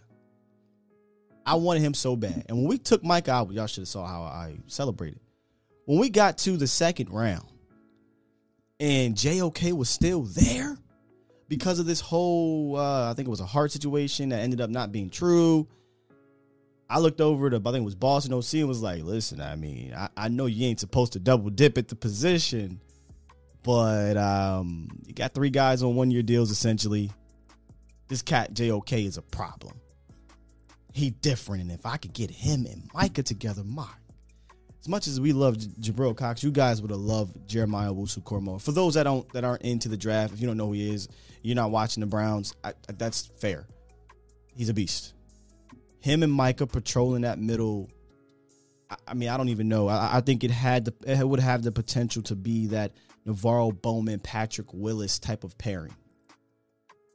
Not the same built of guys, but that same the G- KJ Wright, Bobby Wagner, right? That same impact man, I, that JOK man, that one hurt. You you kind of you kind of you kind of got me on that one. That one hurt. Yeah, Bolton was there too. Bolton. In fact, when I had was it Jeff Kavanaugh on, we did our top linebackers. It was for me. It was Micah, JOK, Nick. For him, it was Nick Bolton, uh, Micah, and then I think no JOK, Nick Bolton, Micah. I think that's how how uh, Jeff Kavanaugh had it. So yeah, if Nick had been the pick too, I'd have been elated with that pick. But I was enamored with the versatility of Jeremiah. Oh man, guys, if y'all go back and watch his stuff in college, just just a fantastic player, man. But anyway, it was a good draft for the Cowboys, so I ain't tripping. All right, man, let's get to a few more of these callers here, and we'll rock out for the rest of the day. Let's get to five seven one. I need to save it. Five seven one. What it is? What it do? Hey Scott, yeah, I definitely agree. Uh, that receiver position is something I probably would try to draft and just move on. Say say again. I couldn't I couldn't understand you, buddy. Oh, sorry. Oh, but I heard you were talking about receivers. Oh yeah yeah. Yeah, it's it's easier to replace in, in this offense. Someone who's going to be more of the the like the fourth look as far as like passing option than like than potentially like one of your defensive guys. Yeah, and receivers are coming out the NFL more NFL ready than ever before, and the rules allow them to be. So, I, I I'm good with if you want to replace one of those two guys, do it in the draft, or hey, see what Simi got year two. Right, and that's the other thing that you know, just looking like as far as like if you wanted to build like a franchise, so you can't really give Cedric Wilson or Michael Gallup like like a three to four year deal. At least as far as like with Gallup, sorry, dude's been he's been having like a couple of years of banging up his knee. Yeah, that's the other thing that we, we haven't really talked about in regards to Gallup. He's I think it's three years out of his career. He's missed multiple games. Uh, in two of those years, he's missed uh, more than two or three games. So, you know, he's got a little injury history lingering over his head too. Yeah, and and I, I can't see a way you can't at least think about drafting a safety, at least a safety. brother. Again, I don't know if you're new here. If you are, oh. welcome. Appreciate you. But I've been calling for these the Cowboys to draft a safety for years. I'm at the point now they just ain't gonna do it until day three. They they don't value the position enough. And and when they do, I will have a personal party. I, I, I t- I've been talking about this for years. They have not drafted a true safety since Roy Williams. It's no joke. Byron Jones Yeah, don't I count. know. Byron Jones is the cornerback. And and I'm talking about That's in the true. first round. I'm talking about in the first round. Mm-hmm. And the only safety, now I use the word true, the only safety that they drafted above the fourth round of the draft was a converted running back named JJ Wilcox. They took him in the third round out of what, Southern Georgia or something like that. Other than that, it was a bunch of fourth round guys, fifth round guys, sixth round guys. They wanted to make it work. They don't value the position. And I, I for the life of me, I don't understand in a league that throws the ball more often how you don't value a position that can help you get some takeaways there or stop the pass. It's it's maddening. Well, and I get where you're coming from because one thing, Kazee, he might be a starter in this league because when they there's just not many guys who can play on the roof. No, Kazee, I'm done. You know, thank you. You came in, Yeah. you, you held it down for a year, uh, but you're, you know, you are what you are. You reached your ceiling a long time ago. You know, I was wondering, would you be upset if we would have taken off the lineman round one? absolutely not. I, you know, again, this is all raw. This is all. I didn't dive into anything yet, and we'll we'll have detailed talks about this. But offensive lineman is right at the top of the list of of of needs via draft, free agency, whatever the hell you want to do. It's right there. So if they took one in round one, I would not be complaining at all. We, we need to start the process of overturning and overhauling this O line. Right? Because if you want to keep it real, we, in the words of Josh Lombardi, we haven't had that offensive line that people have been saying we've been having No, it, it's it it was a lazy take because it was easy. You know, P- people people look at the names of the Dallas Cowboys far too often and assume that this is what it is from five years ago instead of actually watching and realizing, oh, this line ain't what it was. You know what I mean? right? And the other reason why I'm also saying that because if you want to make like another run at it, you're when you go in the in the playoffs, you're gonna have like teams like yeah, I'd say like the 49ers, the the Packers, the Bills. These are teams that have built their defensive line. Well, I think Dallas is is doing that though, right? Like you you got Yeah, but I think Dallas Dallas is doing that. But the reason why I want to draft like a an offensive lineman is to like at least help combat. oh oh oh oh. Uh, I thought you were saying you want Dallas to go No, to defensive no, line. no, deal, no, deal line. I think they're getting, they're they're getting to the point of they they understand the priority, Yeah. It- and it- it maybe needs opposed to drafting another one. Yeah, it needs an overhaul, man. Hey, appreciate the call, brother. Let me get to some more callers here, all right? No problem. Thank you, man. Uh, let's get to 469. What's up, 469? What up? What up? What up, Scott? This is Animal, man. Um, Animal, like Yeah, Animal man, and Hawk got- from Legion of Doom.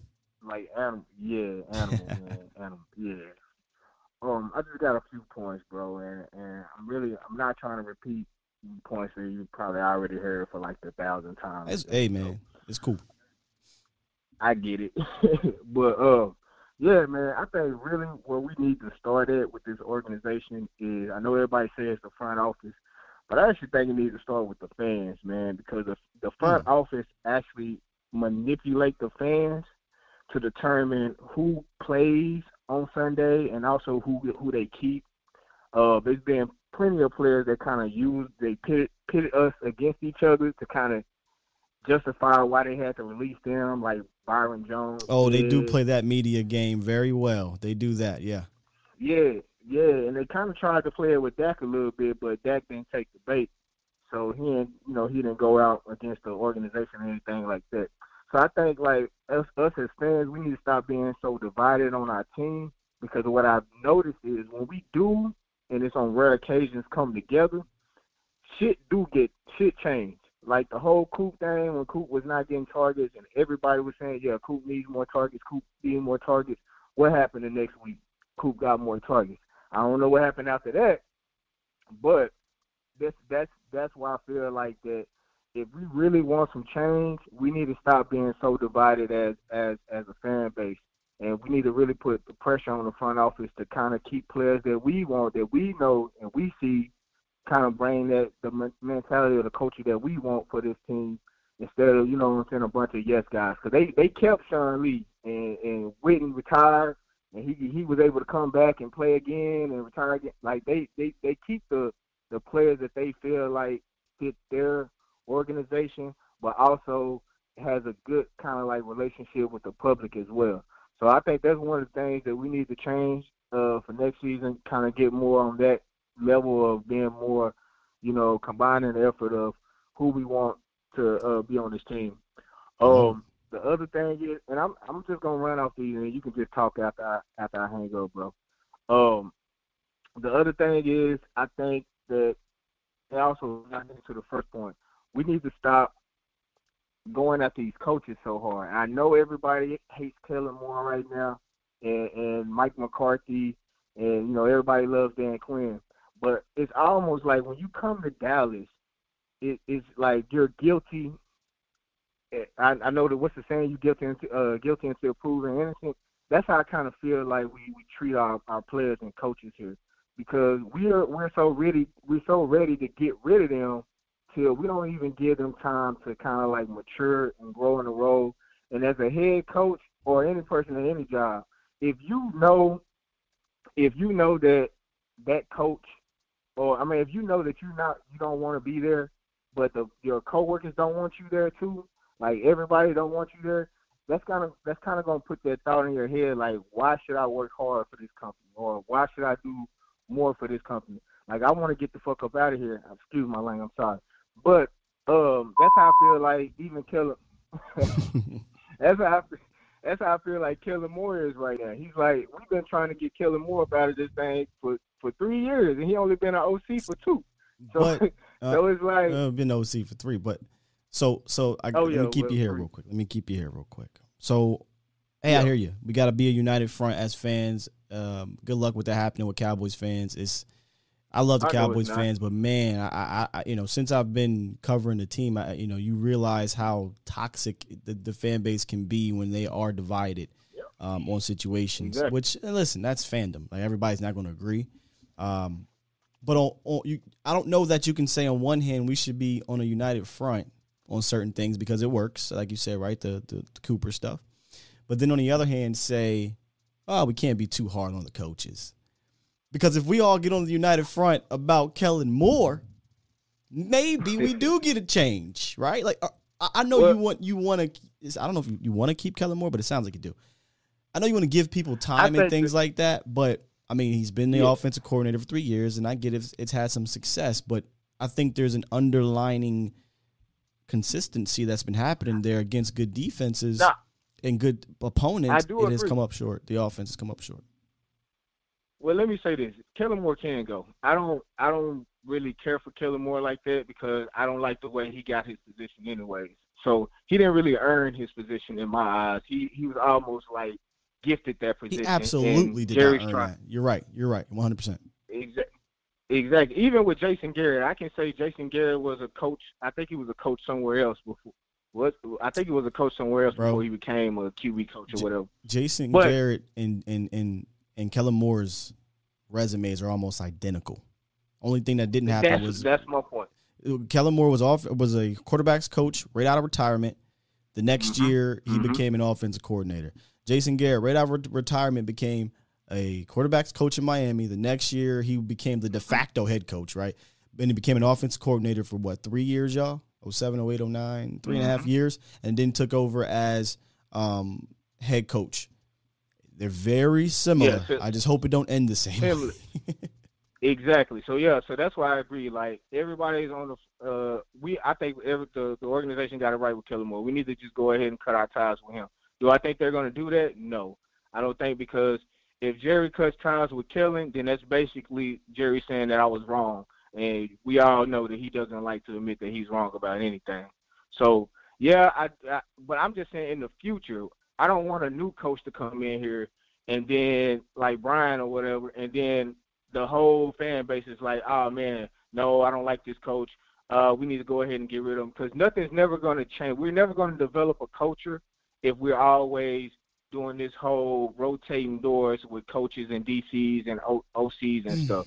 Because it's almost it's almost like what we're trying to do is build a team to hit a home run and and not really build like a team. Because like when I think of teams, I think of teams that had the same OC and DCs for you know what I'm saying a while, and they had time. But I know it's not gonna work. I hear what I, Yeah, I know. I, hear you, but we did that. Jason Garrett was here for ten years.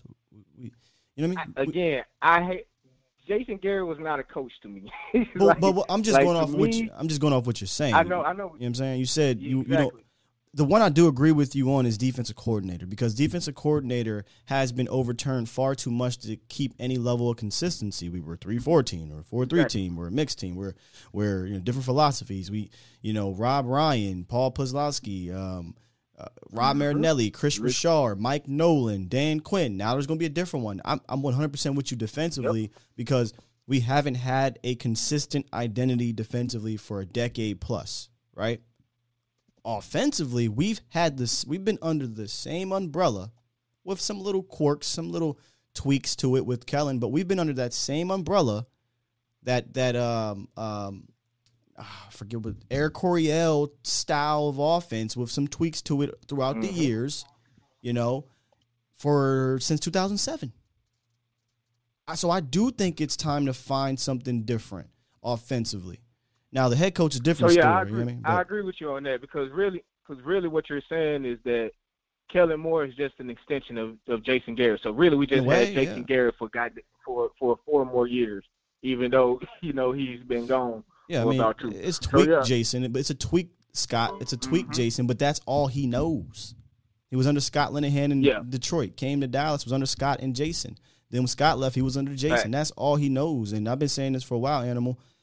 This find me this scheme that is working anywhere else. You can't because it's a Kellen Moore scheme that no one else is using really.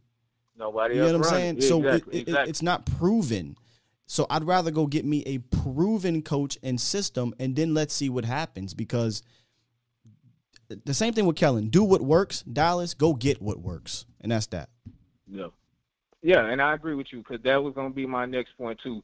Um, young players, we got a team full of young players, so I just feel like, like you said, we're going to need a strong head coach. We're going to need a, a head coach that's going to come in and be able to kind of like not only coach them but develop them into men too. Because right now, I feel like that because of how social media is and how how much money these players can make everywhere else, they're not really focused on taking care of business on the field or or they're they're not really focused on how they look to other players. They care about how they look to the media and to Twitter and all that stuff. So I feel like that that's playing that if you if you're gonna have a coach that's gonna come in and and really tame this team, they gotta they gotta take care of these penalties. And we gotta play a lot of uh um good football instead of like because when I see the team being penalized as much, I know people can put it on the refs, but at the same time, as a head coach, OC, DC, or whatever, you gotta you gotta take that player to the side, or you know, sit him on the bench, or do something to kind of get get the whole team out of the mentality that it's okay to Yep. do these things and just move move on to the next play. Because that's how I feel like the the culture is now. Just oh, forget about that. Let's just move on to the next play, and we, we're gonna try to get it there. So you know, I mean, think we're- in the we're- heat of the moment, you do have to do that, but you still can rip into your guys behind scene. There, there's- there shouldn't be a united front on blaming the referees. But but hey, Animal, Exactly, great exactly. call, brother. Uh, appreciate you calling in. Oh, one so more thing, and then I'll let you go. One more Got thing. gotta go, thing, man. Gotta I- go. What's yeah. real quick? No, I'm gonna, let it, I'm gonna say it, and then you can you can say it. You can go. Um, and we need a dog. We need to draft a dog on, on on offense. A receiver, tight end, running back. We don't have no dogs on that side of the football. We got dogs on the defense uh, on the defense side, but we don't have nobody hungry on the offensive side. Not even Coop, not CeeDee. They all They soft spoken. yeah. Yeah, they all take plays off. Even Zeke, Zeke was a dog, but he he don't even have it no more. So he's a dog with no bark. So like, yeah, we need to get another player like how Debo was. Uh, we need to get a player like that that you know when he comes, he gonna provide that energy on offense. But other than that, Scott, appreciate you taking my call, man. Again, man, I'm a, a long time listener. I don't call in as much because I like to hear everybody's points and stuff. But yeah, that's it. I just had to get that off. Appreciate you, man. Yep. Keep up the good work. Appreciate you calling, Animal. Thank you. Yeah, I saw that on Twitter. Somebody was mentioning um, needing more dogs on offense. I, I mean, I tend to agree a little bit. Also, I think your mentality is built through your from the top down. It's built from the top down. So, you know, when when you when you are quote unquote a soft finesse offense and you come out and play that way, everybody's going they're going to adapt to that. You're going to adapt to that. But if you come out and you're a hard nosed football team offensively, then you'll you'll take that. You'll take that approach. All right, man. We gotta fly through these calls or I'll be here forever. Got three more left. What's up, Reek? What's going on? Get to me. Gotta fly through. I Yeah, I know. I know. I know. Hey, but yeah, man. Uh, it was good, Cowboy Nation. Uh, Sky. My my thing is this, man. Uh, how how I think about it is like this, man. Kellen Moore can go because I what the last caller said was kind of uh, I I don't agree with you all the way, my dude. Um, the reason I don't, I don't agree with you all the way because there's been uh, coordinators that don't uh, uh, teams that don't fire coordinators and new coordinators come in and make a whole change to the culture of what they're doing on offense. Uh, just like Dan, just like Dan Quinn came in here and did what he did, what he did with the culture of our defense. We see a whole different defense this year, and it was successful, Yep. and it held it down in the playoffs. It was the offense that didn't hold it down because we keep coming with that same bland brand of offense. They figured it out again. Same thing they did with Scott Linehan. Same thing they did with Jason Garrett. Same thing they're doing with Kellen Moore. So the boy wonder he can go. I'd rather go get somebody totally different. That's somebody that these these players respect, and they go and he's gonna command. You know what I mean? Their respect. Smoke detector. And my, and my, you know, and we not, you know, somebody that's gonna ruffle the feathers of people. You know what I mean? And, and, and Jerry Jones and them need to go ahead and give Dan Quinn the bag. You know what I'm saying? There's no, there's no cap on what they can give the uh the coaches. Go ahead and give that man the bag. If he ain't really trying to leave up out of here to go coach, give him the bag. Give Mike McCarthy take some of the shackles off Mike McCarthy and let him coach. Because ain't no way in heck that somebody uh, a coach was not supposed to go over there and G check uh, Kellen Moore because the plays they sucked. Because this this is on account of of Bosa going out and and Warner going out. Any any coordinator in their right mind would have attacked them. Watch how Green Bay attack them dudes. We gonna be like, why we ain't do that? Watch and see what I tell you, because they gonna run right to that side that Nick Bosa. I mean, uh, Nick Bosa was supposed to be at. Unless he And we don't even We'll know if Fred Warner coming. Yeah, we'll see if either or will be there. But yeah, we we in agreement here, man. He you know he got to go, and there's not enough. Um, there's there's not enough. Know, there's not big enough balls on the sideline, in my opinion, to for somebody to check him out for whatever reason. For whatever reason. Yeah, because of Jerry Jones. It's Jerry. Yeah, you know what? That is the reason. King We we said that, right? We talked about when Mike McCarthy got hired, they pretty much cut him off and you know emasculated him, and he he couldn't really do what he really wanted to do. But but yeah, hey Rick, I know. appreciate But the call. all right now. Yeah, just just bro. All right. I, pr- I promise you, I, you need to get that dang thing fixed. I don't think you changed the batteries, bro. I don't think. Yeah, you did whatever, it. man. I don't think you did it. I, I Yeah, listen. I need you to be safe. I don't feel safe with that thing beeping right there. Hey, man, I'm good, man. All right. All right, Rick, man, you be safe, bro. All right, man. All right, you too. Peace. Come on, man, Rick. I don't want to. I don't want to get no uh, no text, and they be like, "Yo, man, Reek's crib. We need to go fund me, man. That motherfucker went up in flames, and I'm gonna be sitting here like I, I told him to get it fixed. Now that's my guy. Um, we got two more, man. We got Dave, and then three one eight. What's up, Dave?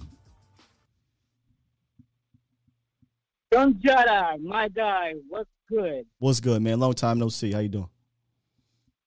Yes, sir. Yes, sir. Uh, it's been disheartening, man. It really hurt. You know, Yeah. um, you know, the one thing is like for years, uh, our offense has been good. It's been great, even. And the fact of the matter that we got our defense and our offense on both sides at a at a great level, and the fact that we lost Sunday like we did, you know, it's it's so. It it was just Kellen Moore, you know, we should have seen it. We you could see the signs during the, regular season. He didn't, you know, we were struggling offensively. We were struggling. Defense was staying, coming to play, lights out, and we weren't offensively doing what we needed to do. And and and, and it was his. And then you gave him a pass and say, Kellen was saving for the playoffs, saving for the playoffs.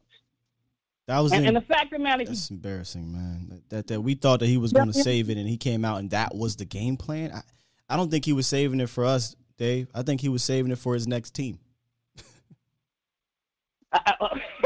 that that's the most likelihood what it is, yeah, because he's probably saying for the next thing. If we, you know, I hope that we're able to finagle the cap where we keep most of our players, and I hope that we, you know, we're able to keep our wide receiver corps because I, I think Jack, you know, you know, even in terms of the offensive line, I, you, you were saying earlier, you know, you wouldn't be upset at cutting Ty, Ty Smith.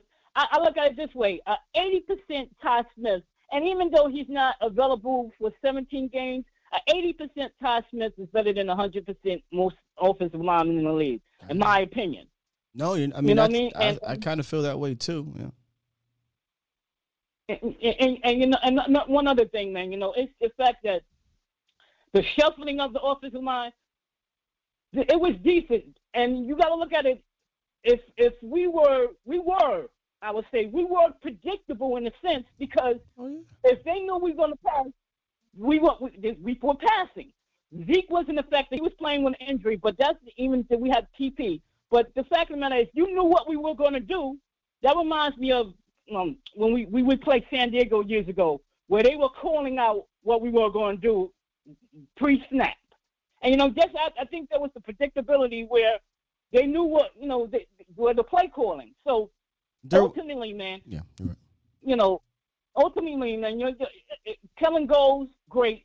You know, Mike McCauley, and I hope that you know Dan D, DQ stays because that that transit that that what he did with our defense, where we was bottom bottom feeders of the league last year, and I mean the year before, and what we are when we were top top ten.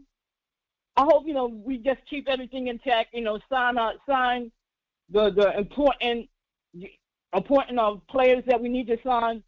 That's one thing, and going back to a point you were saying, this is it, Scott. Yep, gotta The wrap it up. matter, Jerry Jones, uh, Jerry Jones, he actually, when G. Ware was here, he was playing players. He was playing the player. He putting money, a whole lot of money in one player, and now he he's trying to divide it amongst everybody. We we we're, we're a better team, and I just hope you know we we get it all again. We get all a lot of free agents and we get players in here and and and quest for that number six, man. Indeed. Thanks, guys. Salute. I appreciate you taking my call, buddy.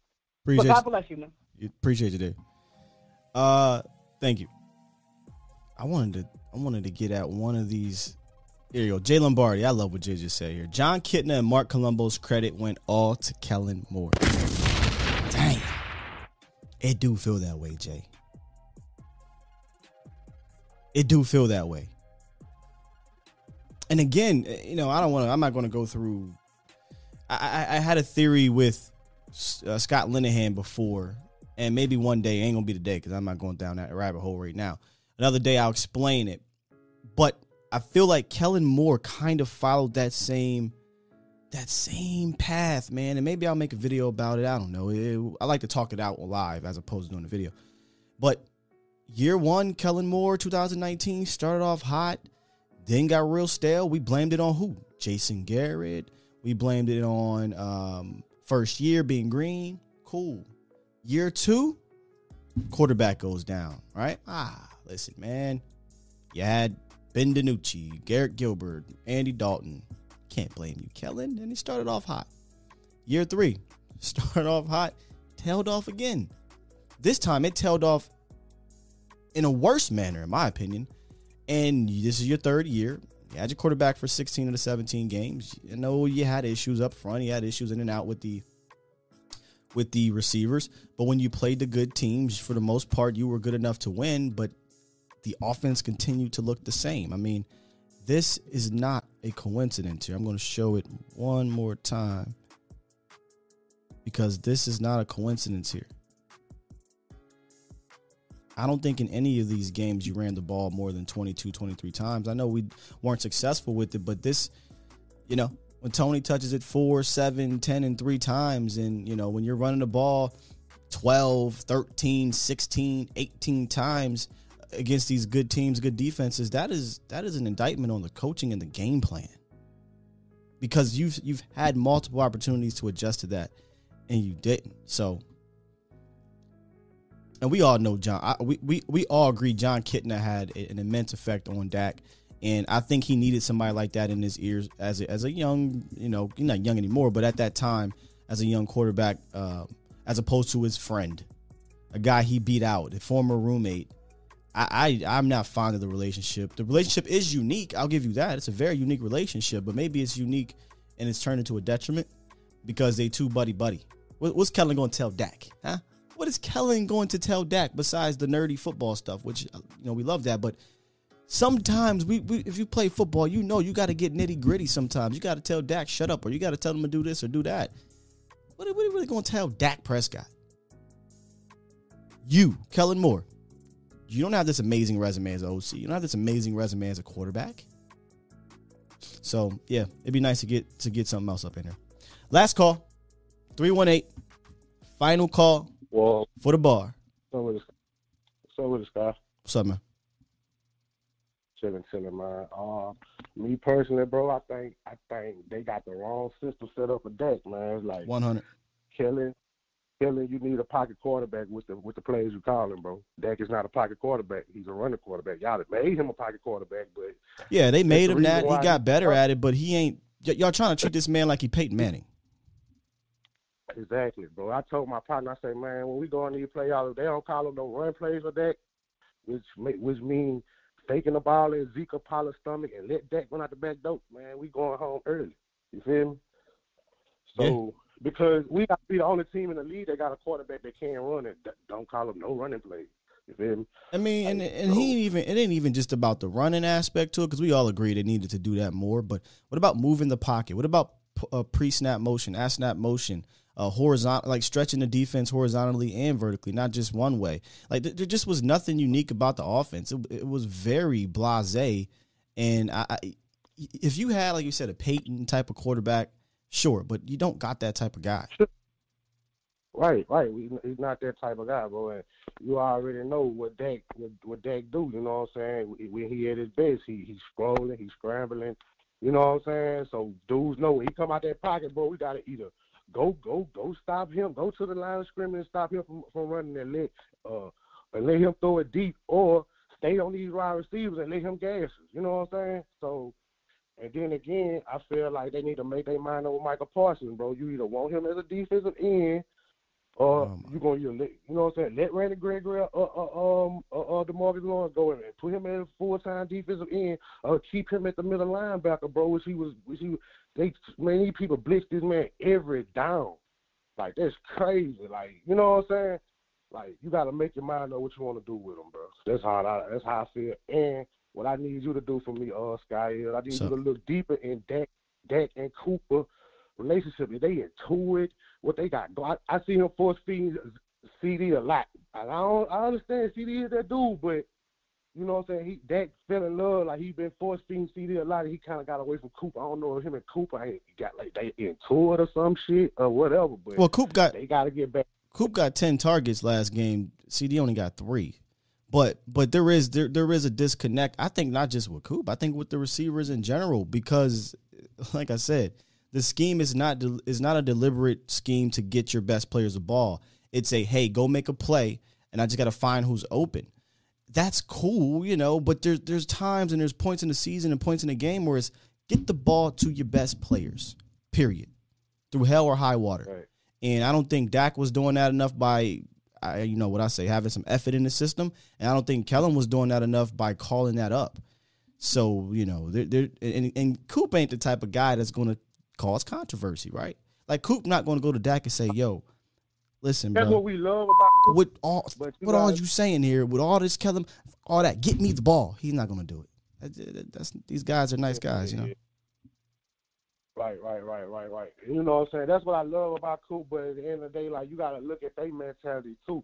Like when he was like, "Man, I want the ball, but it, ain't- it ain't my job. Shit, I just go out there and just do what I gotta do." You know, you know, it's like they, you know what I'm saying? Like you feel me? But at the end of the day, that's them though. You know what I'm saying? But I feel like Mike McCarthy, bro, like it probably would have made no difference. Don't get me wrong, we probably still would have lost. But you know what I'm saying? When you see us down like how we doing, like bro, just just hold up the team or something on the sideline, bro. Just show us that you that you don't like to lose. You know what I'm saying? Show people that I you don't feel like to you lose, though. bro. I feel you. No, I feel you one hundred percent. You know, it's it's nut up time, right? Like like I'm not saying speeches are the reason why you win or lose, but yeah, yeah, it'd be nice sometimes if you, you get the boys. You know, listen once you once they punted that ball. I mean, I don't know what the sideline looked like. I don't know what was going on over there. People at the game maybe could tell me. But with four minutes left or whatever it was, three minutes left, three timeouts, your D just got to stop y'all know me. I wear my emotions on my sleeve. I would have been so fired up, so hype. Not saying over hyped to where you can't perform, but hey, this is it, boys. Let's go win this damn game, type of stuff. So I don't, I don't know what the sideline was like. Maybe they just kept it moving, you know, keeping their emotions in check. But yeah, sometimes you like to see your coach have a little fire over there. Got to, boy. Because I feel like this right here, Scott. I'm gonna let you get. I'm gonna, let you, I'm gonna get up out of here. At the end of the day, man, coaching.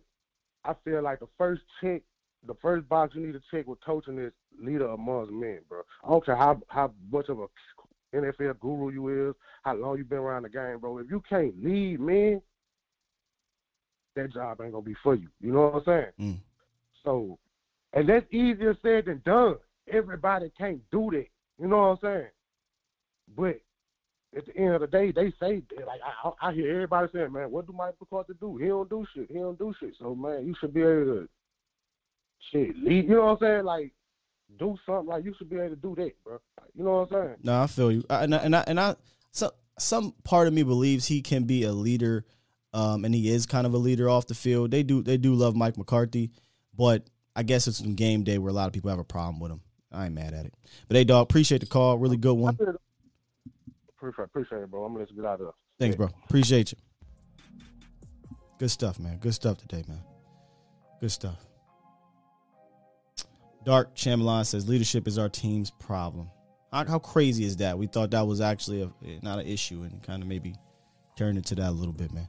Lots to talk about though as the season wanes on. Um, again, structure of the show will change probably next week. This week, I'm letting everybody get it all in and get it all out. Next week, the structure will likely change, and um, I'll keep you guys updated on that moving forward. But uh, good stuff today. Uh, make sure you guys tune in later tonight for my guy Mauricio Rodriguez. I won't be on prime time tonight. If you missed the show today, y'all know what it is. Hashtag run that thing back. I'll put the audio up on uh, Spotify, Google, Apple, and uh, Anchor, and just continue to keep supporting, man, and keep rocking. I know it's I know it's rough. I know it's been a rough go about it since Sunday, but uh, we'll get through it. We'll get over it, and then we'll start moving forward into the off season stuff. And uh, think it'll be a good off, season for A to Z. I don't know how you guys are going to feel about you know your, yourselves, but I think we're going to have a good off season and continue to keep rising in this thing. So with that said, press this button, man. Appreciate you guys joining me today. Enjoy the rest of your Wednesday afternoon. Make sure y'all like and subscribe if you haven't. And tune in later. A to Z Sports Prime Time with Mo. And check out my guy Cole Patterson's article. I think I'm gonna drop it in the description we're done here. On A to Z Sports Dallas.com. Appreciate y'all. Peace.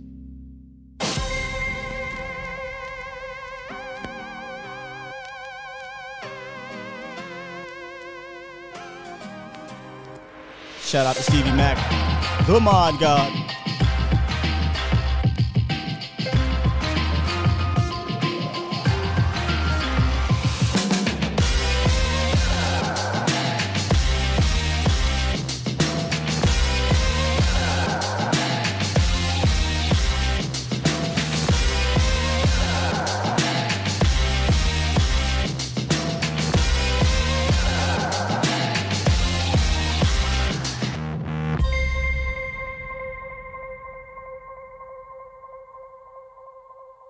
I want me some glory hole.